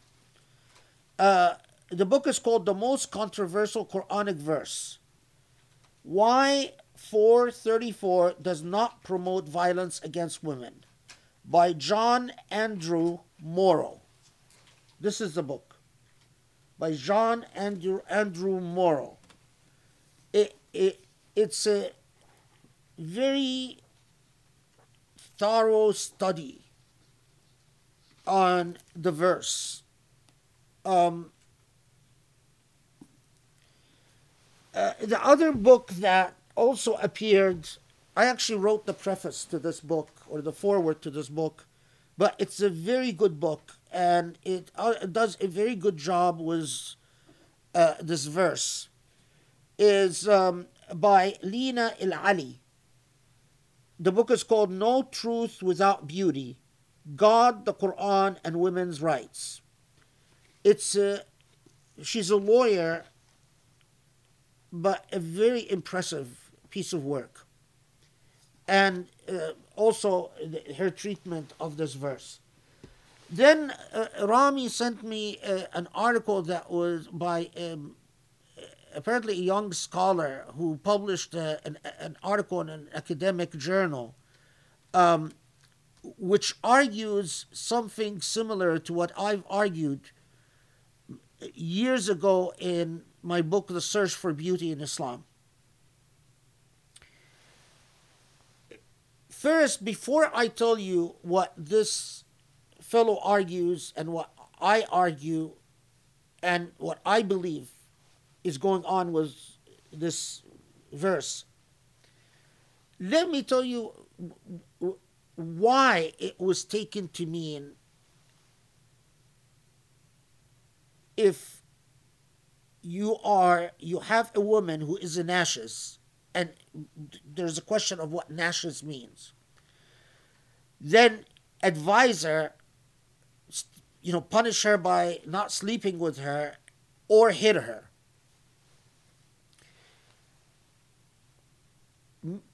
most quranic interpreters said what this means is if your wife nashiz is a disobedient wife. And could be even a disobedient daughter. Could it be a disobedient mother? The vast majority said no. It's only a disobedient wife or a disobedient daughter but even if you have kuwama with your mother in other words you are taking care financially of your mother that your mother can't be nashiz vis-a-vis you. I'm talking about traditional scholars, the, the, the majority of traditional scholars. And they said, well, you know, if your wife is disobedient, refuses to obey you on matter where you have a right to be obeyed.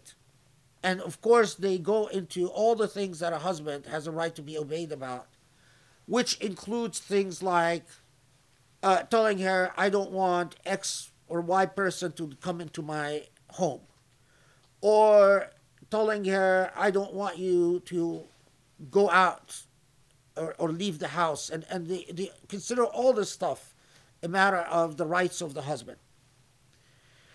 And that if she is disobedient, is rebellious, then first and they, they took this as a matter of gradations. So first you advise her, then you escalate by um, not sleeping with her, and then escalate by hitting her. But they ran into an interpretive dynamic with the early traditions generated about verse 34. And what are the some of these early interpretive traditions or early traditions?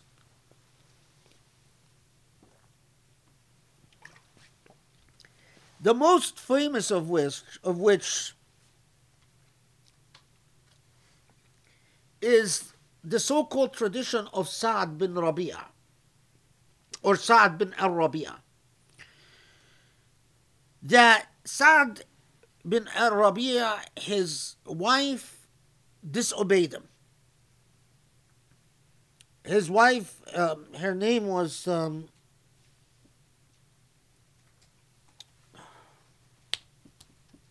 her name was Habiba, Habiba bint Zayd. So Habiba bint Zayd disobeyed him about something, and um, so he he slapped her. He slapped her. It, it, the tradition says falata maha. Falata maha means he slapped her on the face. So, uh, according to this tradition, she goes and she complains to the Prophet ﷺ. And the Prophet says, "Iqtassi minhu." Iqtassi minhu means slap him back the way he same way he slapped you, slap him. Then this verse was revealed, and the prophet says, he calls her back and he says, No, you can't slap him back because I wanted something and Allah wanted something else. What is the import of this tradition?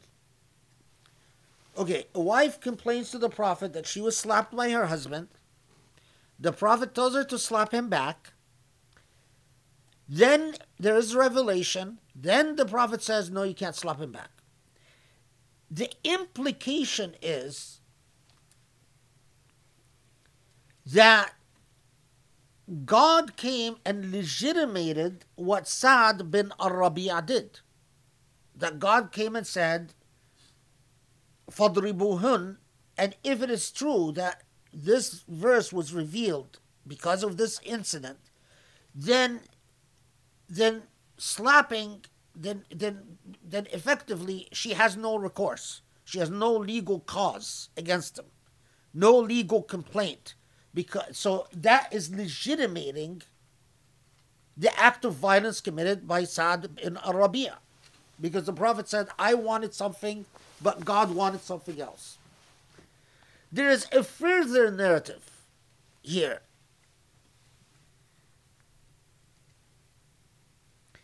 And that is a narrative that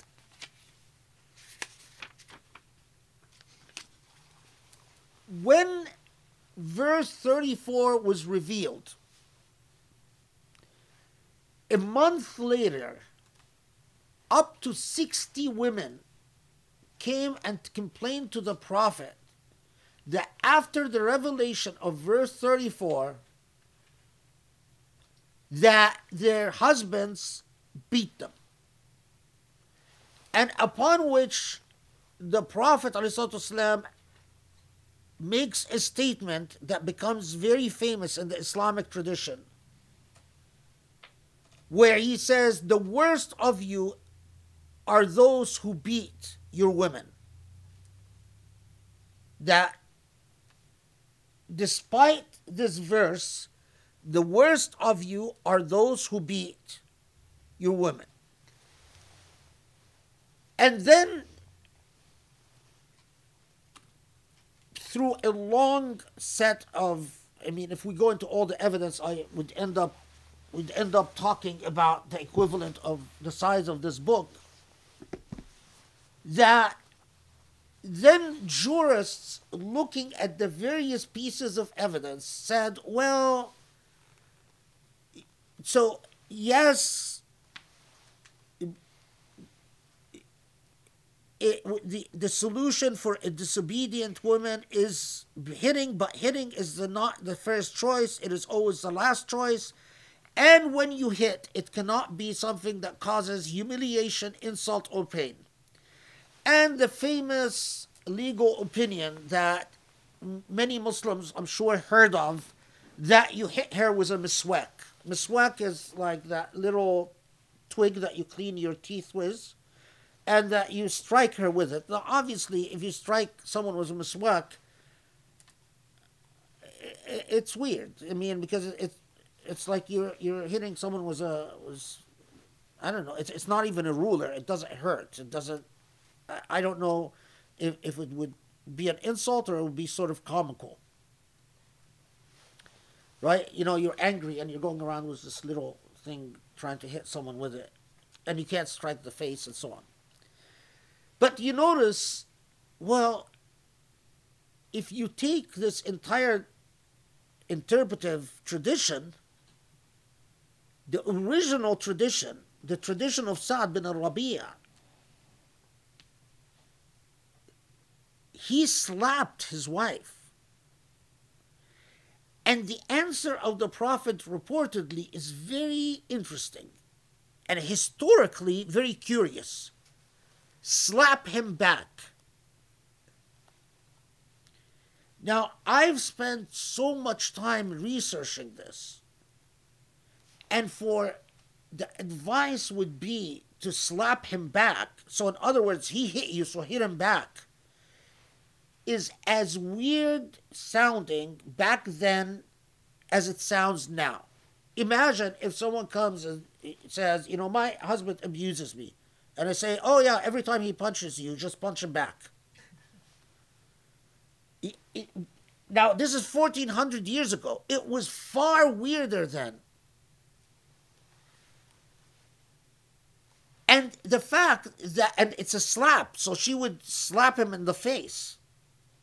And you can, you can, if, if, a, if a woman goes and slaps uh, uh, the man in the face, can you imagine how the escalation of violence that would break out? But that is not the point of this tradition. The point of this tradition is to come and say, I wanted something, but God wanted something else, implying that God wants husband to have the right to beat their women. And the tradition that 60 women comes and complains to the prophet that since verse 34 they've now been their husbands are hitting them. To make a long story short, both of these narratives are highly suspect. Highly suspect. Why? Because in the chains of transmission, there are people that say they heard from people but they existed in different generations. So it could they couldn't this person couldn't have heard from that person. Both of these narratives occur originally in a variety of forms as opinions of successors of the prophet and especially the, the report about uh, 60 women came to complain to the to the prophet we have narratives that says no reliable authority has confirmed the occurrence of this incident. So you you spend an enormous amount of time trying to vet all these all these traditions about spousal violence, and you find that none of it stands to scrutiny. But then you come to the issue of nushuz itself. The issue of nushuz in Arabia at that time didn't mean a disobedience. Nushuz, in, in ling- clear linguistic usage, referred to sexual improprieties. So keep that, just hold on to this point because there are some other points. The other thing, notice the form is uh, it is speaking collectively واللاتي تخافون نشوزهن فعظوهن واهجروهن في المضاجع it is speaking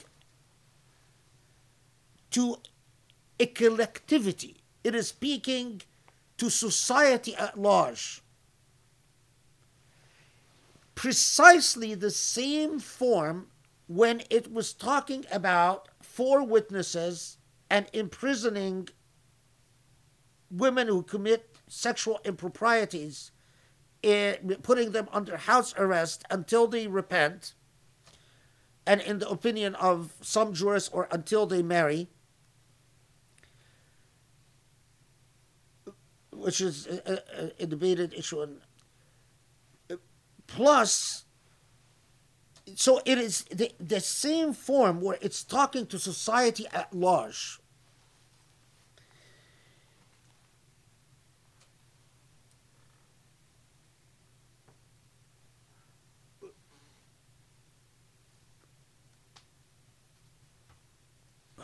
What is uh, the, I, I blanked out for a, for a second. Uh, an, another point that I had. Okay. No, oh, yeah. And then notice in verse 35, it says, if there is nushuz, then you do X, Y, and Z. But 35, it says, and if there is shikak, what do you do if there is shikak? You bring an arbiter from each of the families to solve the problem. The way that patriarchal institutions interpreted 34 would make no sense because how can I have nushuz and after I went as far as beating my spouse, then the Quran comes and says, well, if there's shiqaq, and shiqaq means disagreement, then solve it through arbitration.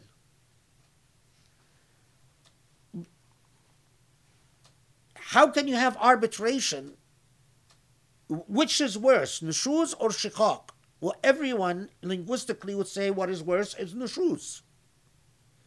So, how can it say, well, go to arbitration, but after what is much worse than shiqaq has happened?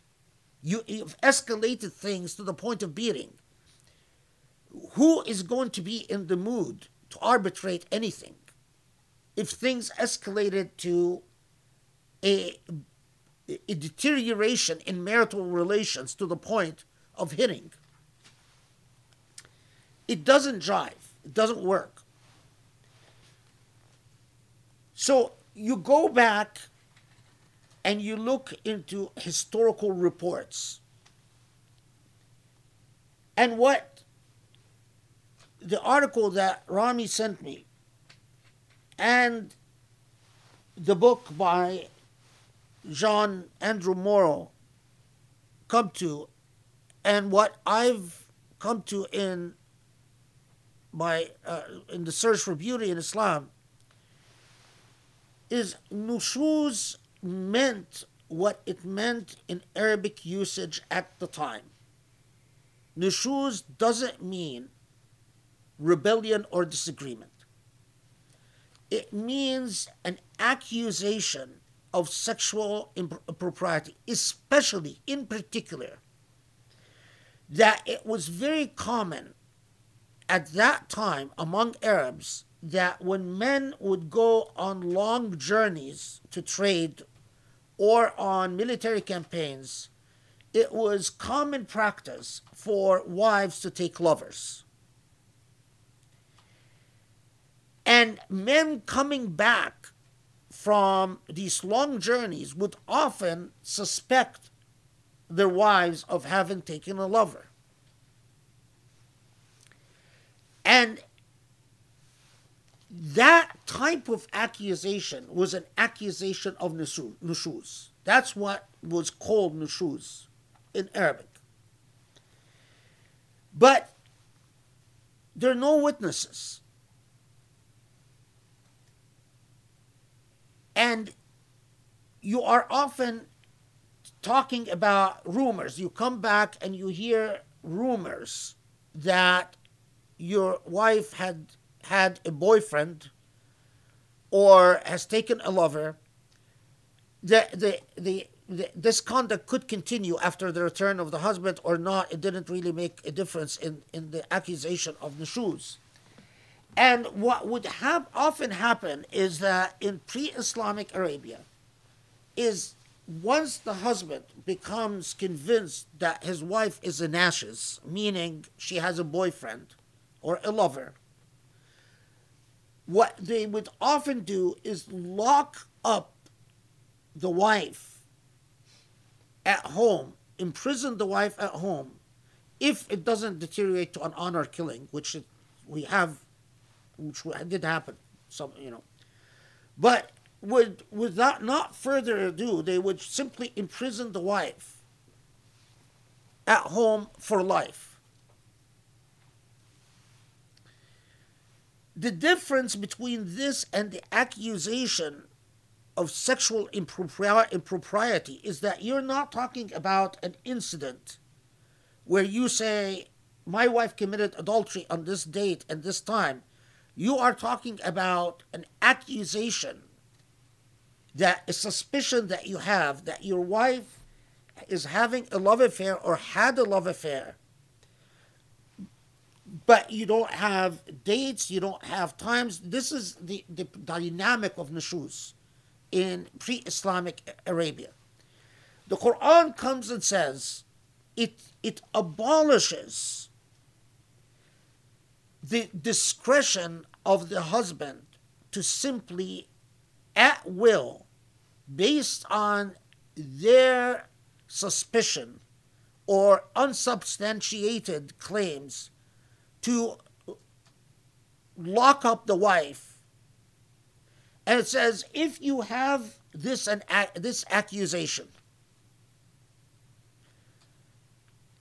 there there has to be a judicial process.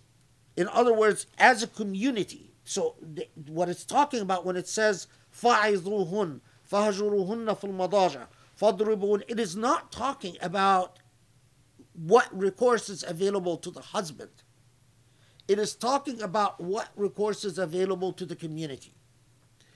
You bring forth the evidence, and depending on the case at hand and the amount of evidence available,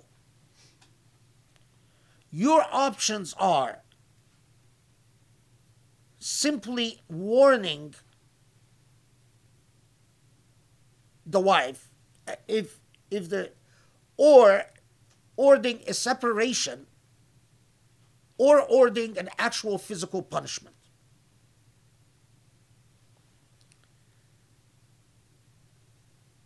Remember that as we encountered earlier the quran insists that punishment must not just cover women as was the practice of pre-islamic arabia it was always when it comes to sexual improprieties, he only punished women, not the men. But to it includes the imperative of punishment. But here, in this situation, it is talking about a specific social problem the problem of accusations of nushuz that occurred as people would come back from trade and come back from war, military campaigns and would and it, it basically takes the power away from the husband and places it in, in society.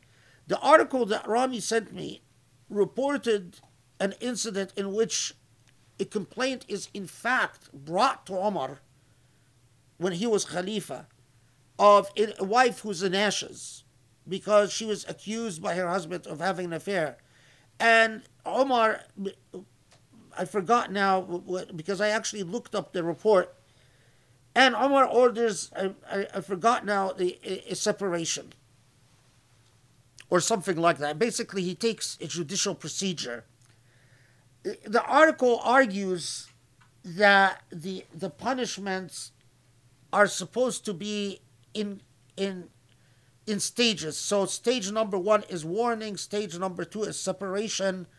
Uh, between the and then stage number three is beating so it's like a repeat offender situation the article argues that what it what this verse was saying it's like if you have a repeat offender so the first response to the offense is a warning second to response is separation but if the conduct continues then you might actually impose a physical punishment uh, that makes a lot of sense, especially that that's the procedure in Jewish law.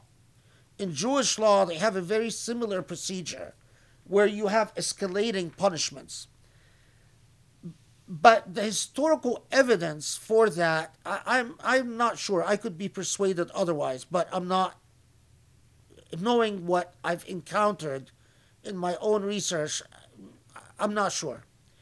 Um, the historical evidence at least convinces me that it was rather than talking about repeat offenders, it was talking about severity of cases. And that while earlier in Surah An Nisa, it, it is saying, you can't accuse your your wife of sexual misconduct on a specific incident or a specific time without bringing four witnesses. Here, i i the nushuz situation is a situation where you have the husband comes and says, "I keep hearing rumors that my wife has a lover." And well, if it's just rumors, then a warning is given. If it's there's actual more evidence, like you know, servants in the house that come and say, "Yeah, you know, she used to meet this guy." Maybe you go to a warning. If it's even a more severe case, then maybe you actually order physical punishment. But the net result of that was taking away the power of enforcement from the husband to an actual judicial process. And then 35, 35 is talking about a case of disagreement, an actual marital dispute. Not accusations of having a lover, not accusations of adultery, but a marital dispute. And it's, you know, people who are fighting.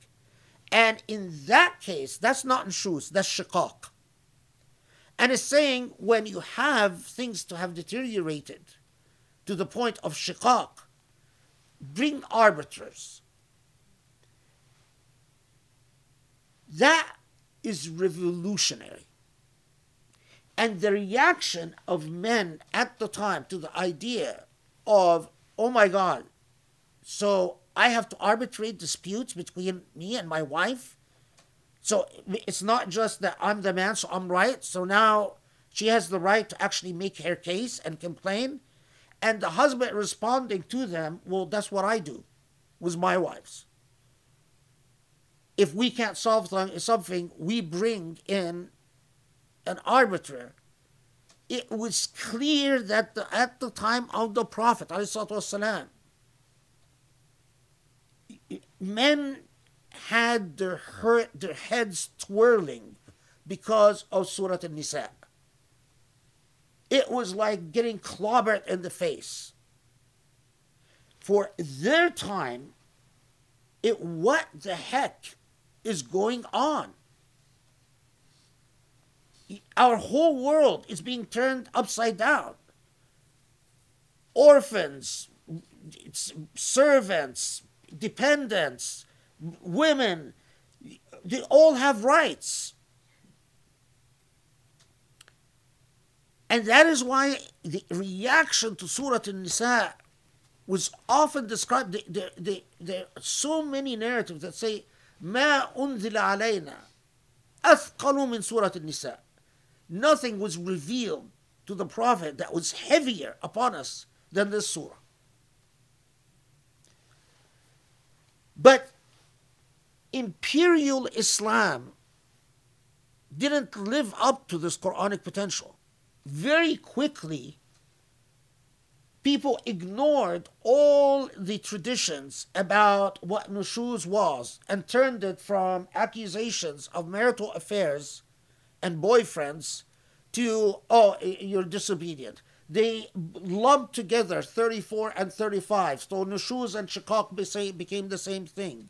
They emphasized the rights of the husband to obedience and so on and so forth.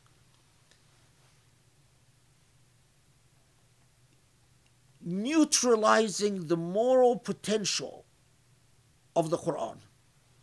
What time is it? Let's take a short short break, and then inshallah we'll continue till 9.30. Bismillah ar-Rahman ar-Rahim. Yeah, it, it's um, notice that um, well,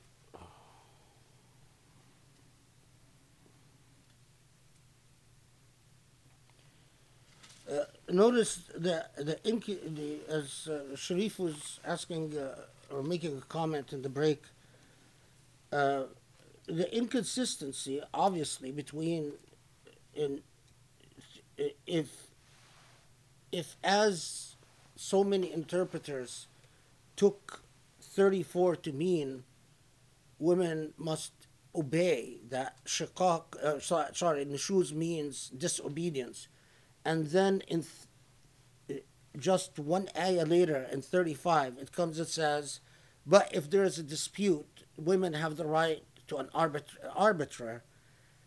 That's inconsistent. You you know you can't that's inconsistent with the idea that of of an obligation to obey or a duty to obedience. And that's precisely part, part of it is that the, interpreters in the islamic tradition because they were so embedded in you know the normal institutions of patriarchy and so on they fudged the difference between nushuz and shikak and lumped them together. Um, and ended up, be, in part, because the tradition of the Prophet والسلام, himself was so hostile to the idea of uh, uh, violence, spousal violence, which he never used. Um, they ended up having to resort to these sort of discourses about, well, you know, the, the beating can't be insulting, it can't uh, cause pain. It can't, well, if it's if it's not insulting and if it's not humiliating and it's not going to cause pain, then it becomes sort of comical. It becomes, uh, and that's why it never worked. I mean, in practice, how many people do you think actually express disapproval by taking out a miswak and patting uh, their their wife on the shoulder with it. It, it, it is what what what these verses ended up being co-opted towards was something exactly the opposite of what the Quran was trying to do, and that is to take away discretionary authority from men and regulate it in a system of processes and institutions, including arbitration in, in disputes. Um,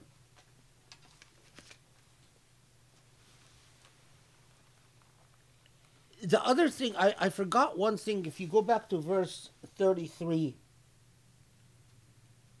um, ولكل جعلنا مولى مما ترك الوالدان الأقربون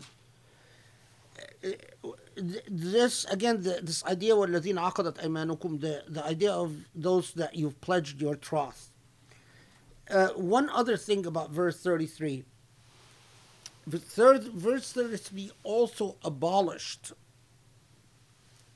a practice that used to exist where families would not just pledge to support each other and inherit and and for a share of the inheritance, but they would pledge to give each other support, right or wrong. So even if they were engaged in criminal behavior or they were engaged in unjust behavior, the pledge would still hold. Um, and it is widely accepted that 33 abolished any pledges.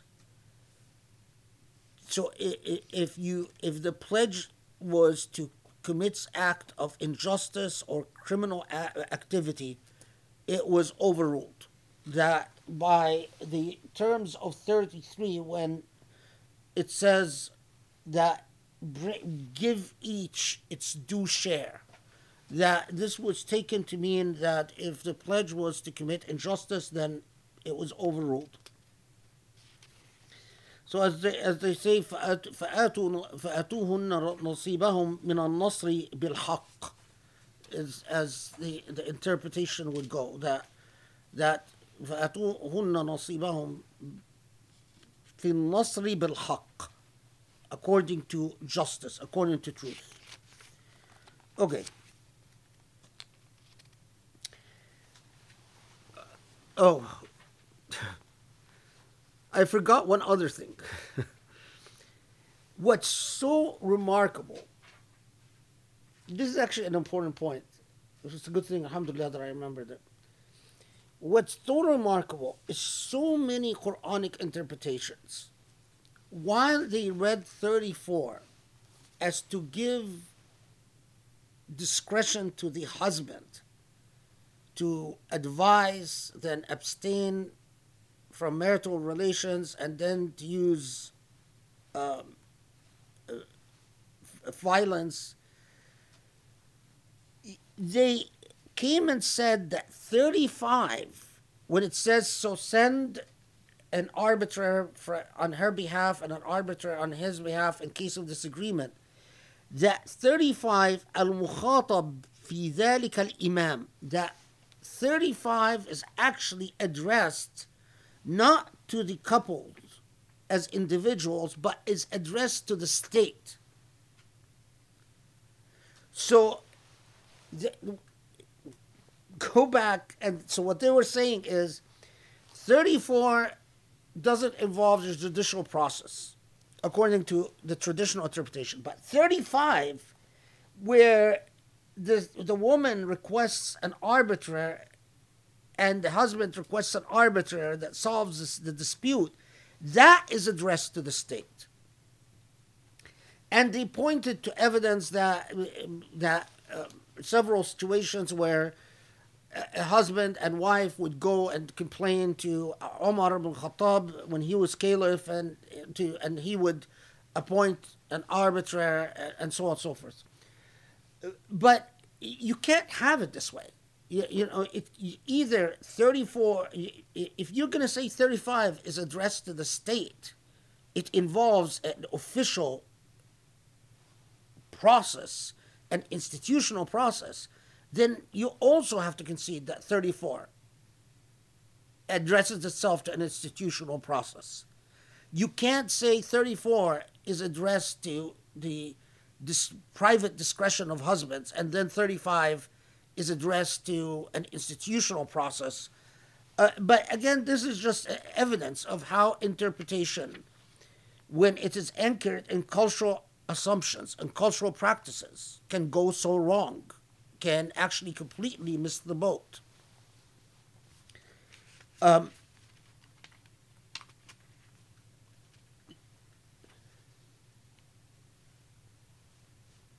I mean, most of these jurors who were doing the interpretations were themselves, you know, married, and uh, you know, I'm sure had whatever politics in their home, and like the people at the time of the Prophet they, they didn't want to involve any, they didn't want to empower their wives with the, the ability to actually involve a judicial process. Uh, and they much rather had nushu, would have nushuz to mean disobedience rather than anything else. Okay.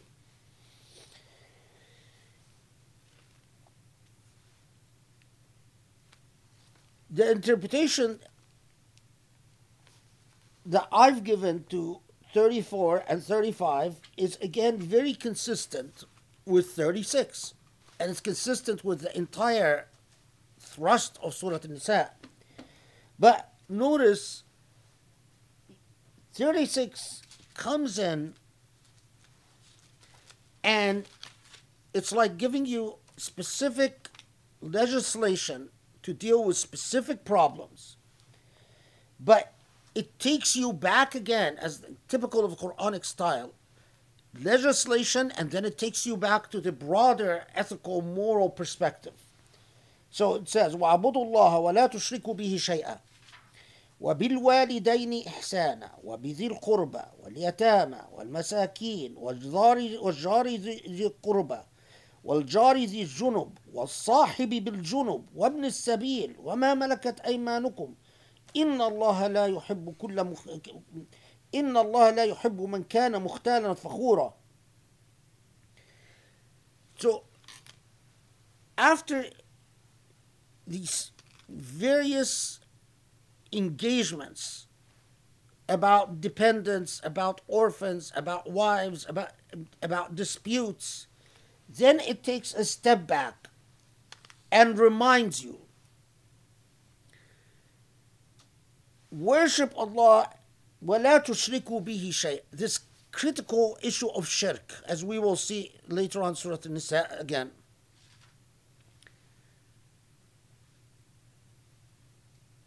that when you fail to respond to the problems of the disempowered, that is shirk billah.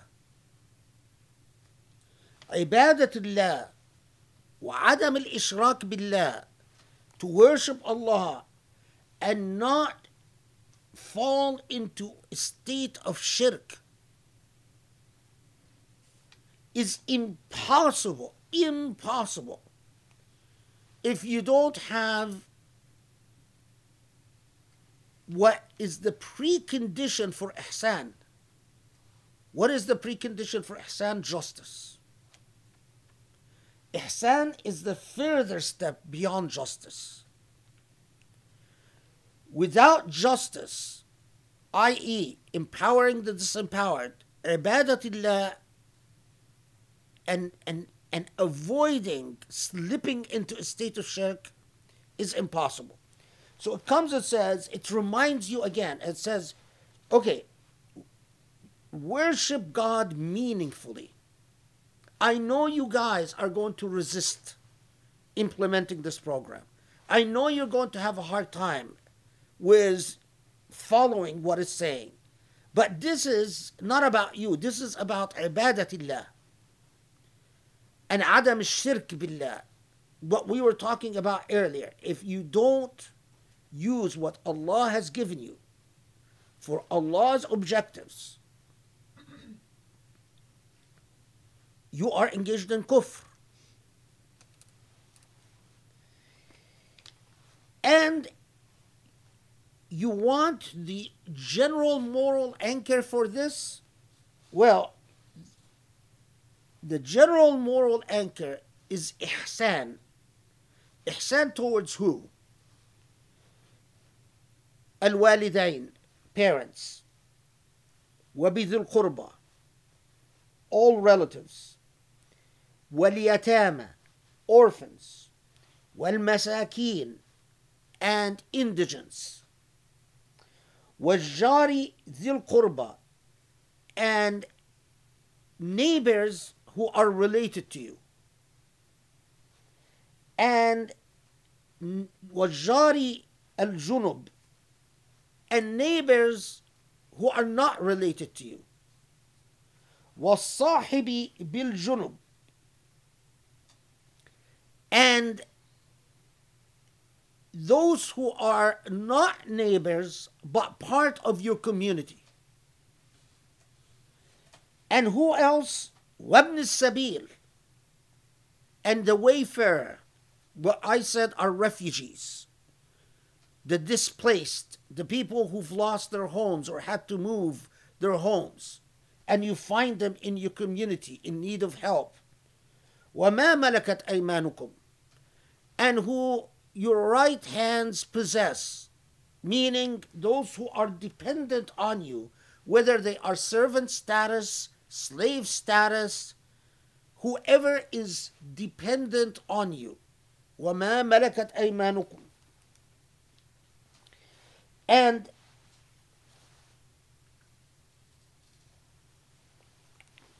so what you owe all these people, no, notice how mind-boggling this is. You owe your parents ihsan in the same way that you owe ihsan to all these other categories. So, can I be a jerk to someone who is dependent on me to hired help, for instance, or like a, a case that um, of these uh, an Egyptian family that was being prosecuted in in California uh, for the way they treated a, a girl that was serving them a servant in their in their home um, that they brought along from Egypt. Well, you know, this is the, the, how how remote we are from the Quran, because the Quran says the ihsan that you owe this dependent in your family is like the ihsan you owe your parents and you owe your relatives. But it is also like the ihsan that you owe orphans in society, you owe indigents in society, you owe neighbors in society. And then it comes and says, if you are incapable of giving this ihsan to these categories of people, then you are a mukhtal fakhur. Then your problem is your ego. You have an ego problem. For whatever reason, you can't get over yourself. For whatever reason, you think your ego takes precedence over your moral obligation towards all these categories.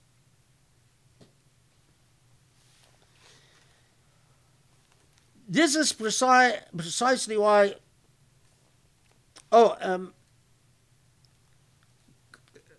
couple of points, other points about 36. The Prophet ﷺ, in commenting about 36, because people understood that 30 the, the heavy weight of what Surah An-Nisa was saying, as I noted earlier.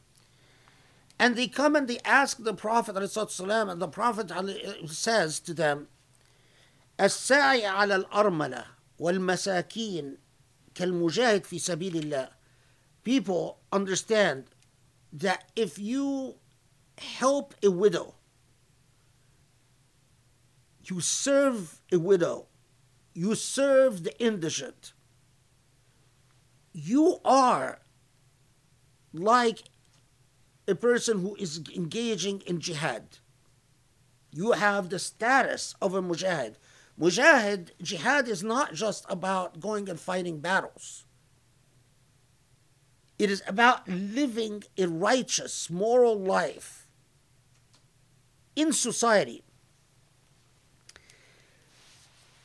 Of course, you find a lot written about 36 because of its moral impact and its effect on.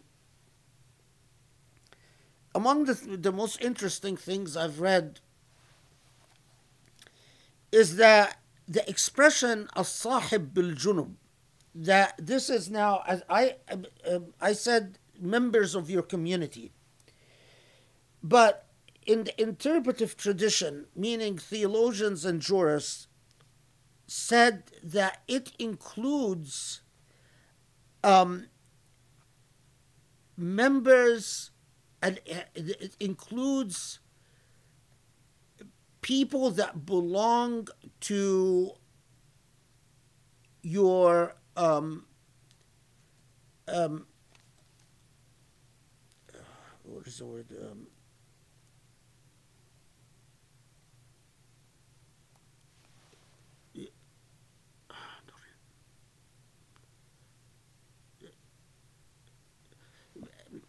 arbab sanaa or. So, in other words, people who belong within your your circle of business or um, your guild. So it would include if you're a fisherman, you're, the, the guild of fishermen that you deal you deal with. It would include if you're a scholar, the, the guild of scholars that you deal with.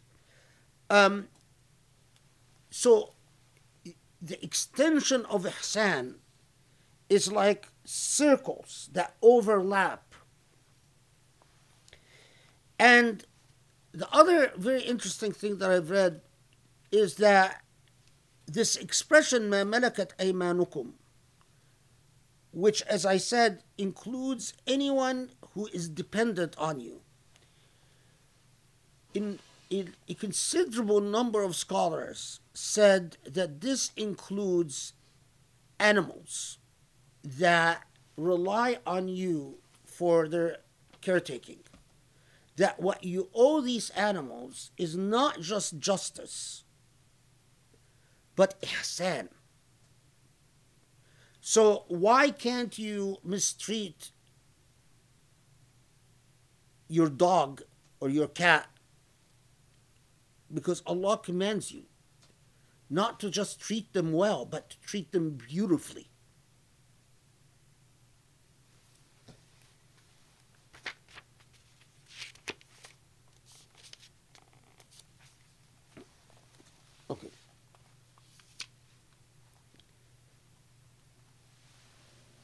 And then notice 37 الذين يبخلون ويأمرون الناس بالبخل ويكتمون ما آتاهم الله من فضله واعتدنا للكافرين عذابا مهينا.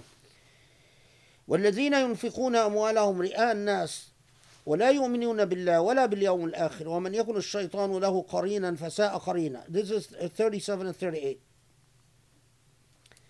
و- Now 39 وماذا وماذا عليهم لو آمنوا بالله واليوم الآخر وانفقوا مما رزقهم الله وكان الله بهم عليما. From 37 38 and 39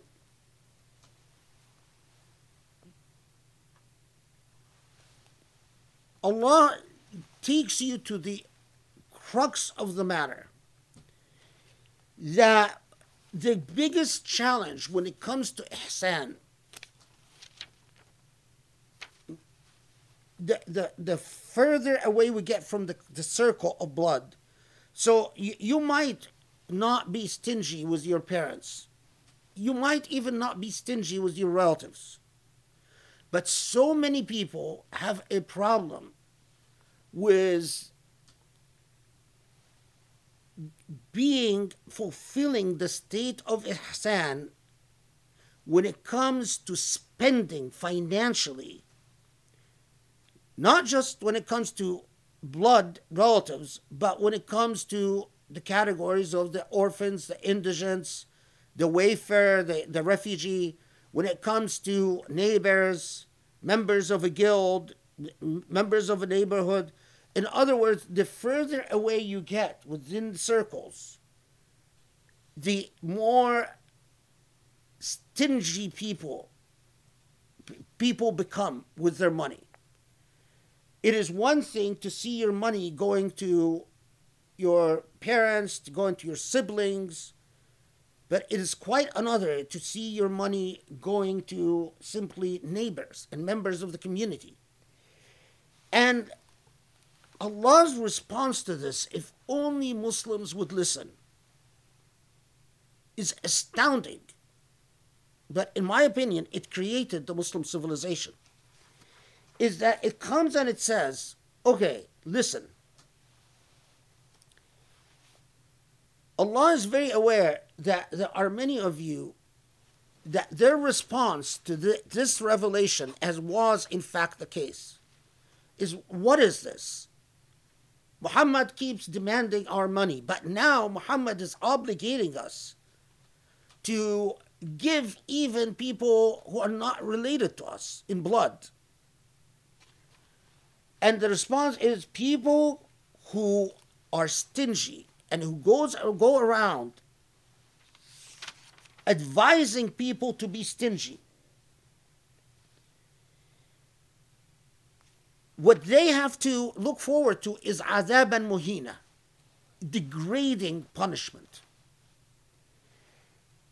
But not only that, Allah knows that there are among you those who do spend their money, but they're not spending their money because they want ihsan. They're not driven by ihsan, but they're driven by ri'a and nas meaning by the desire to show off and prestige. Yeah, they're generous, but they're generous because they're they're feeding their ego.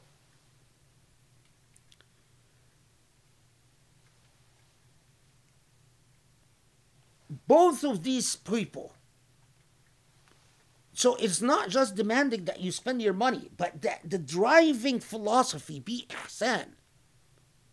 Not self promotion, not prestige, not displays of class, but both of these categories of people, the image is truly frightening.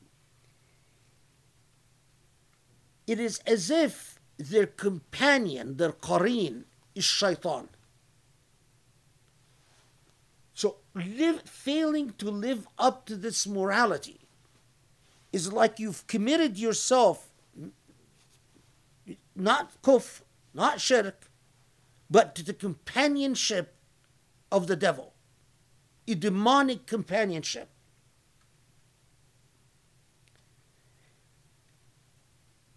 And then Allah comes back and says, this is the, the, the meaning of 39. If you understand this, that when you hold on to your money and you say it's not my problem, I have priorities, and the priority is myself and whoever I care about. If you understood that, you know, we talk about demonic possession if you understood that in effect you are buying the companionship of the demonic.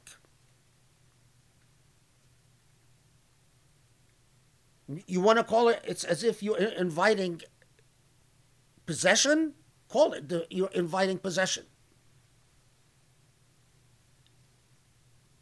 If you only understood this, وماذا عليهم لو آمنوا بالله wouldn't it be the most logical thing wouldn't it be the case that you wouldn't need much exhortation to in fact spend the way Allah tells you to spend This is why at the beginning of the halaqah, I opened the way I opened today because I knew that this was coming.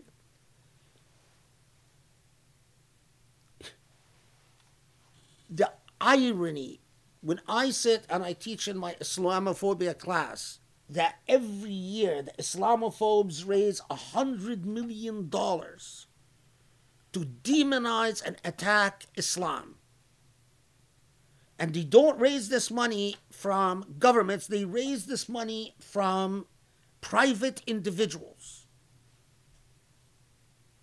And we Muslims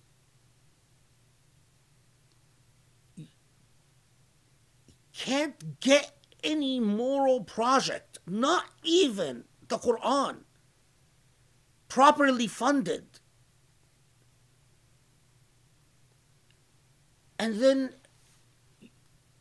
you, you know the number of Muslims that when you look at their lives, their private lives, and it's a mess. Plagued by problems, social problems, problems in business, problems with children, pro- you know, old, and it never dawns on them that what is missing. The, the reason they don't have the type of life that, you know, easily feeds children into into uh, you know a, a, a, upward trajectory of success upon success is that they don't have barakah. There's no barakah in their life. And it doesn't dawn on them that they have no barakah because shaitan is their companion. And it is them that invited shaitan as their companion because they ignored Allah's book.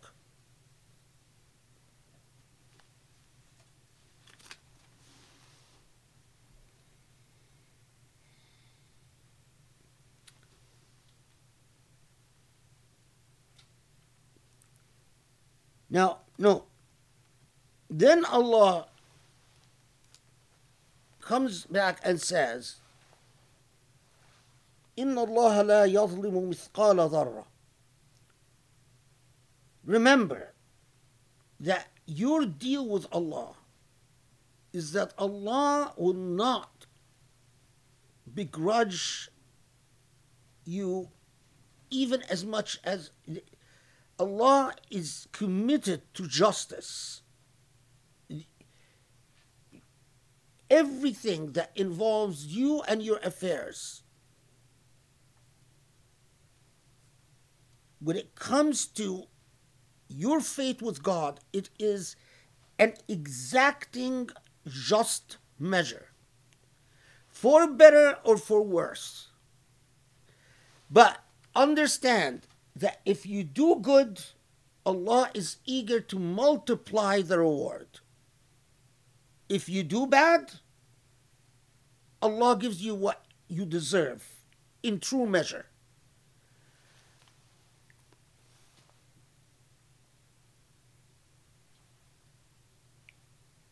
A life that is anchored in, in the understanding of objective and purpose. But then there is this objective and purpose of personal justice, the inevitability of personal accountability and personal justice. But then Allah reminds us of the covenant.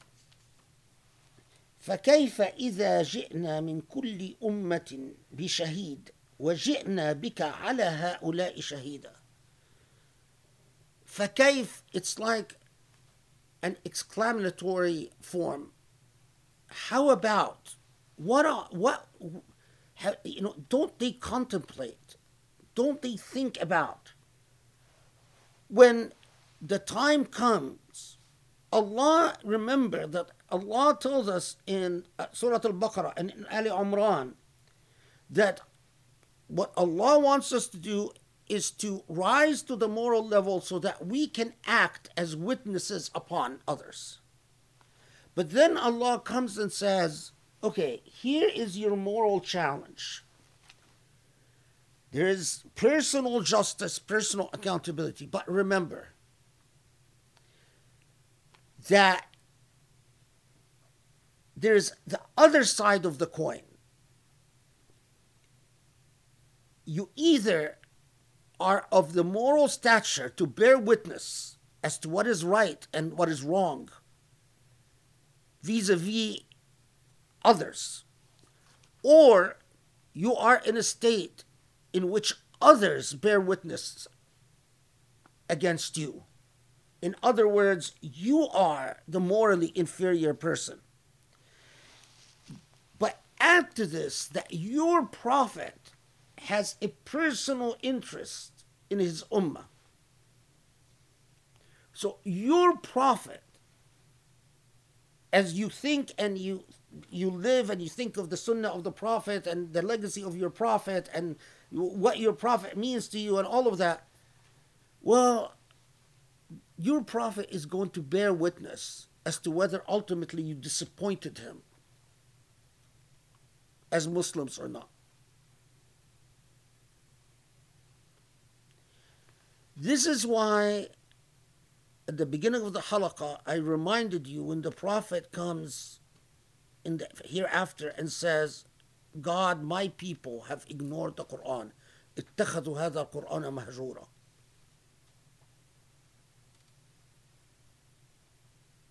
Because that is the general, God knows that this is going to happen. God knows that. But you personally, are you going to be in the camp of those who've ignored the Quran, abandoned the Quran, or in the camp of those where the Prophet is actually says, you're not among those who abandoned the Quran, who ignored the Quran.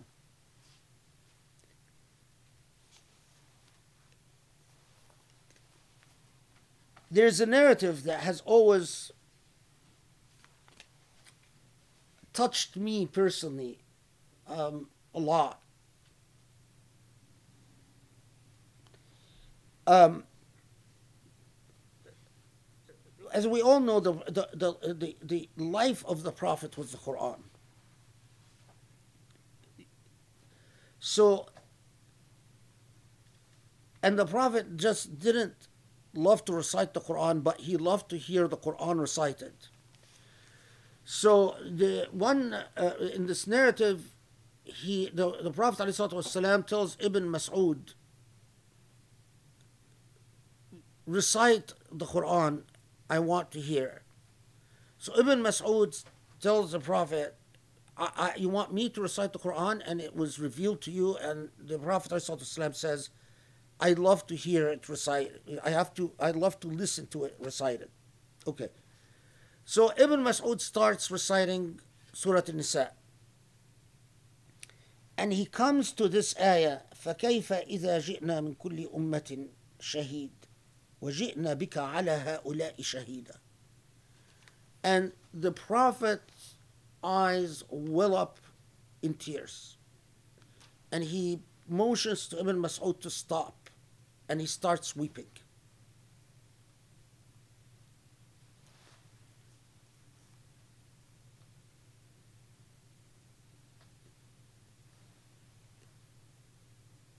And Ibn Mas'ud didn't I mean you can imagine the the the event and Ibn Mas'ud you know is not gonna so he just reported this but you can imagine what was in the heart of this man? What responsibility to ultimately have to think of the day when the time will come will he will have to confront the reality of who or how many of his ummah actually how his testimony which way is it going to go for his ummah? How much of his ummah is going to disappoint and how much of his ummah is not going to disappoint? And when i think that in my eyes, and Allahu Alam, this day and age, it looks to me like most Muslims fall in the category, category of munafiqun. There's no sugarcoating it. And then I just have the image of the Prophet weeping when he, when Ibn Mas'ud reaches this ayah.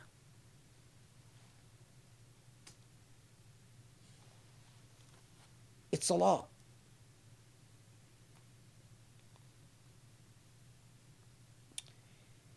And especially when Allah tells us,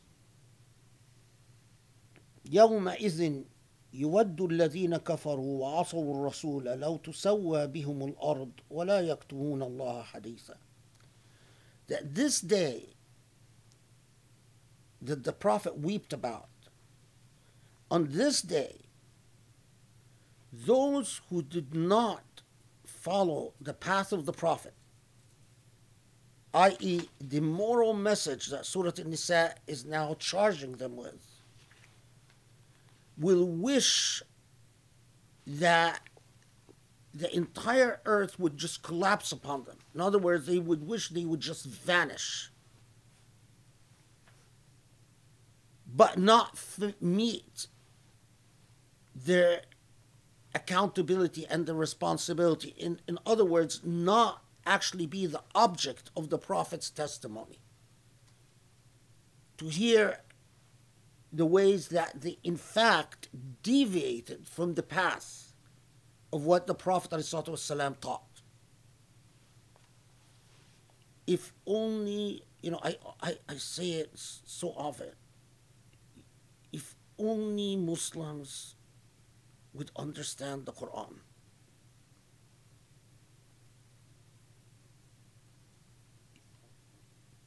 Can you believe this message? Can you believe that this message has to be accomplished as extracurricular activity? It blows my mind. Okay, Alhamdulillah Rabbil Alameen. Let's stop here. Which ayah did we stop at? 30, no, 40. 40. Okay. Not a lot of progress, but. Okay, Alhamdulillah Rabbil Alameen. Um, I'm not going to do highlights because it was too heavy. I couldn't get myself together to like do highlights, and we there was so much. I mean, even just the beating verse, just covering that and giving people a window into what's different. Like I was recently invited. I'm going to be doing a um, conversation with someone about conversion, but I was trying to tell them what we're doing here, and one question that that she wanted to ask me is what is what what's different about this approach that you're doing with the Quran than any other one that's out there? And can you give me an example of something that struck you? And I was thinking, I, I don't know, but this is actually a perfect example because the beating verse is such a people think they, they you know it's like the underbelly it's it's like the the, the Achilles heel and then when you hear this approach it, it's what can you say it, it's like reasonable rational beautiful you know it's it empowers the disempowered it creates a, a desire for an institutional process where society can weigh in and come up with um, you know a way of dealing with people with dignity and empowerment. I mean there's just so much to be said in just this one treatment of this one verse. And this is i mean it's a key to everything that you're presenting here that is so powerful and so revolutionary and it is so sad i guess i, I just you know we're, we're all feeling a lot of heaviness from from like the beginning of what you said and i know like the one thing that really continues to bother me anyone who's on social media i'm sure sees this but the people that are put forward as like the Muslim leaders on social media, the people that are at ICNA and ISNA and speaking out, um, and they're organizing these trips to Hajj. And people get so excited about, oh, we're going to go to Hajj. We're going to, you know, join us. We have a few more spaces left. Anyone wants to come? And it just kills me. Like, you know, I want to write on a comment are you okay that your money is going to go support the bombing of children in, in Yemen? You're okay with supporting this structure? And then I think, should I? Shouldn't I? Should I say something? And then, you know, what's the point, right? Because, but then I feel like, well, no, maybe I should say something. And I don't know, maybe this is a question I can ask some other time.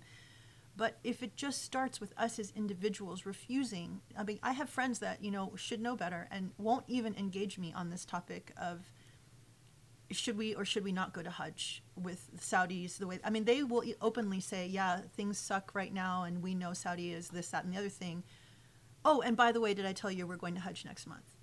You know and I, like what do you do with that?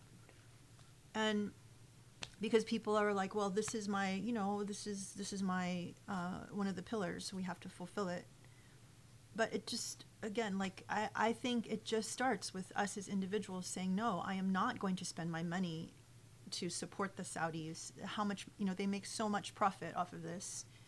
And know that my money is going to support all of the stuff that the saudis are doing. How? How can you how can you segment it? And maybe that's just the beginning is to understand that islam shouldn't be can, cannot be segmented and judgment you know justice can't be. But it's it's halaqas like this, it's learning like this that I think can change the way people feel about their faith, and that can bring it again, like I was saying, as as you know, unifies it as part of you as a as a whole body, not you know even just if individually we are not thinking of our tradition in a very segmented, compartmentalized, you know, way. Maybe that will start the change, and we can act you know, without this schizophrenia that I think so many Muslims, you know, suffer from.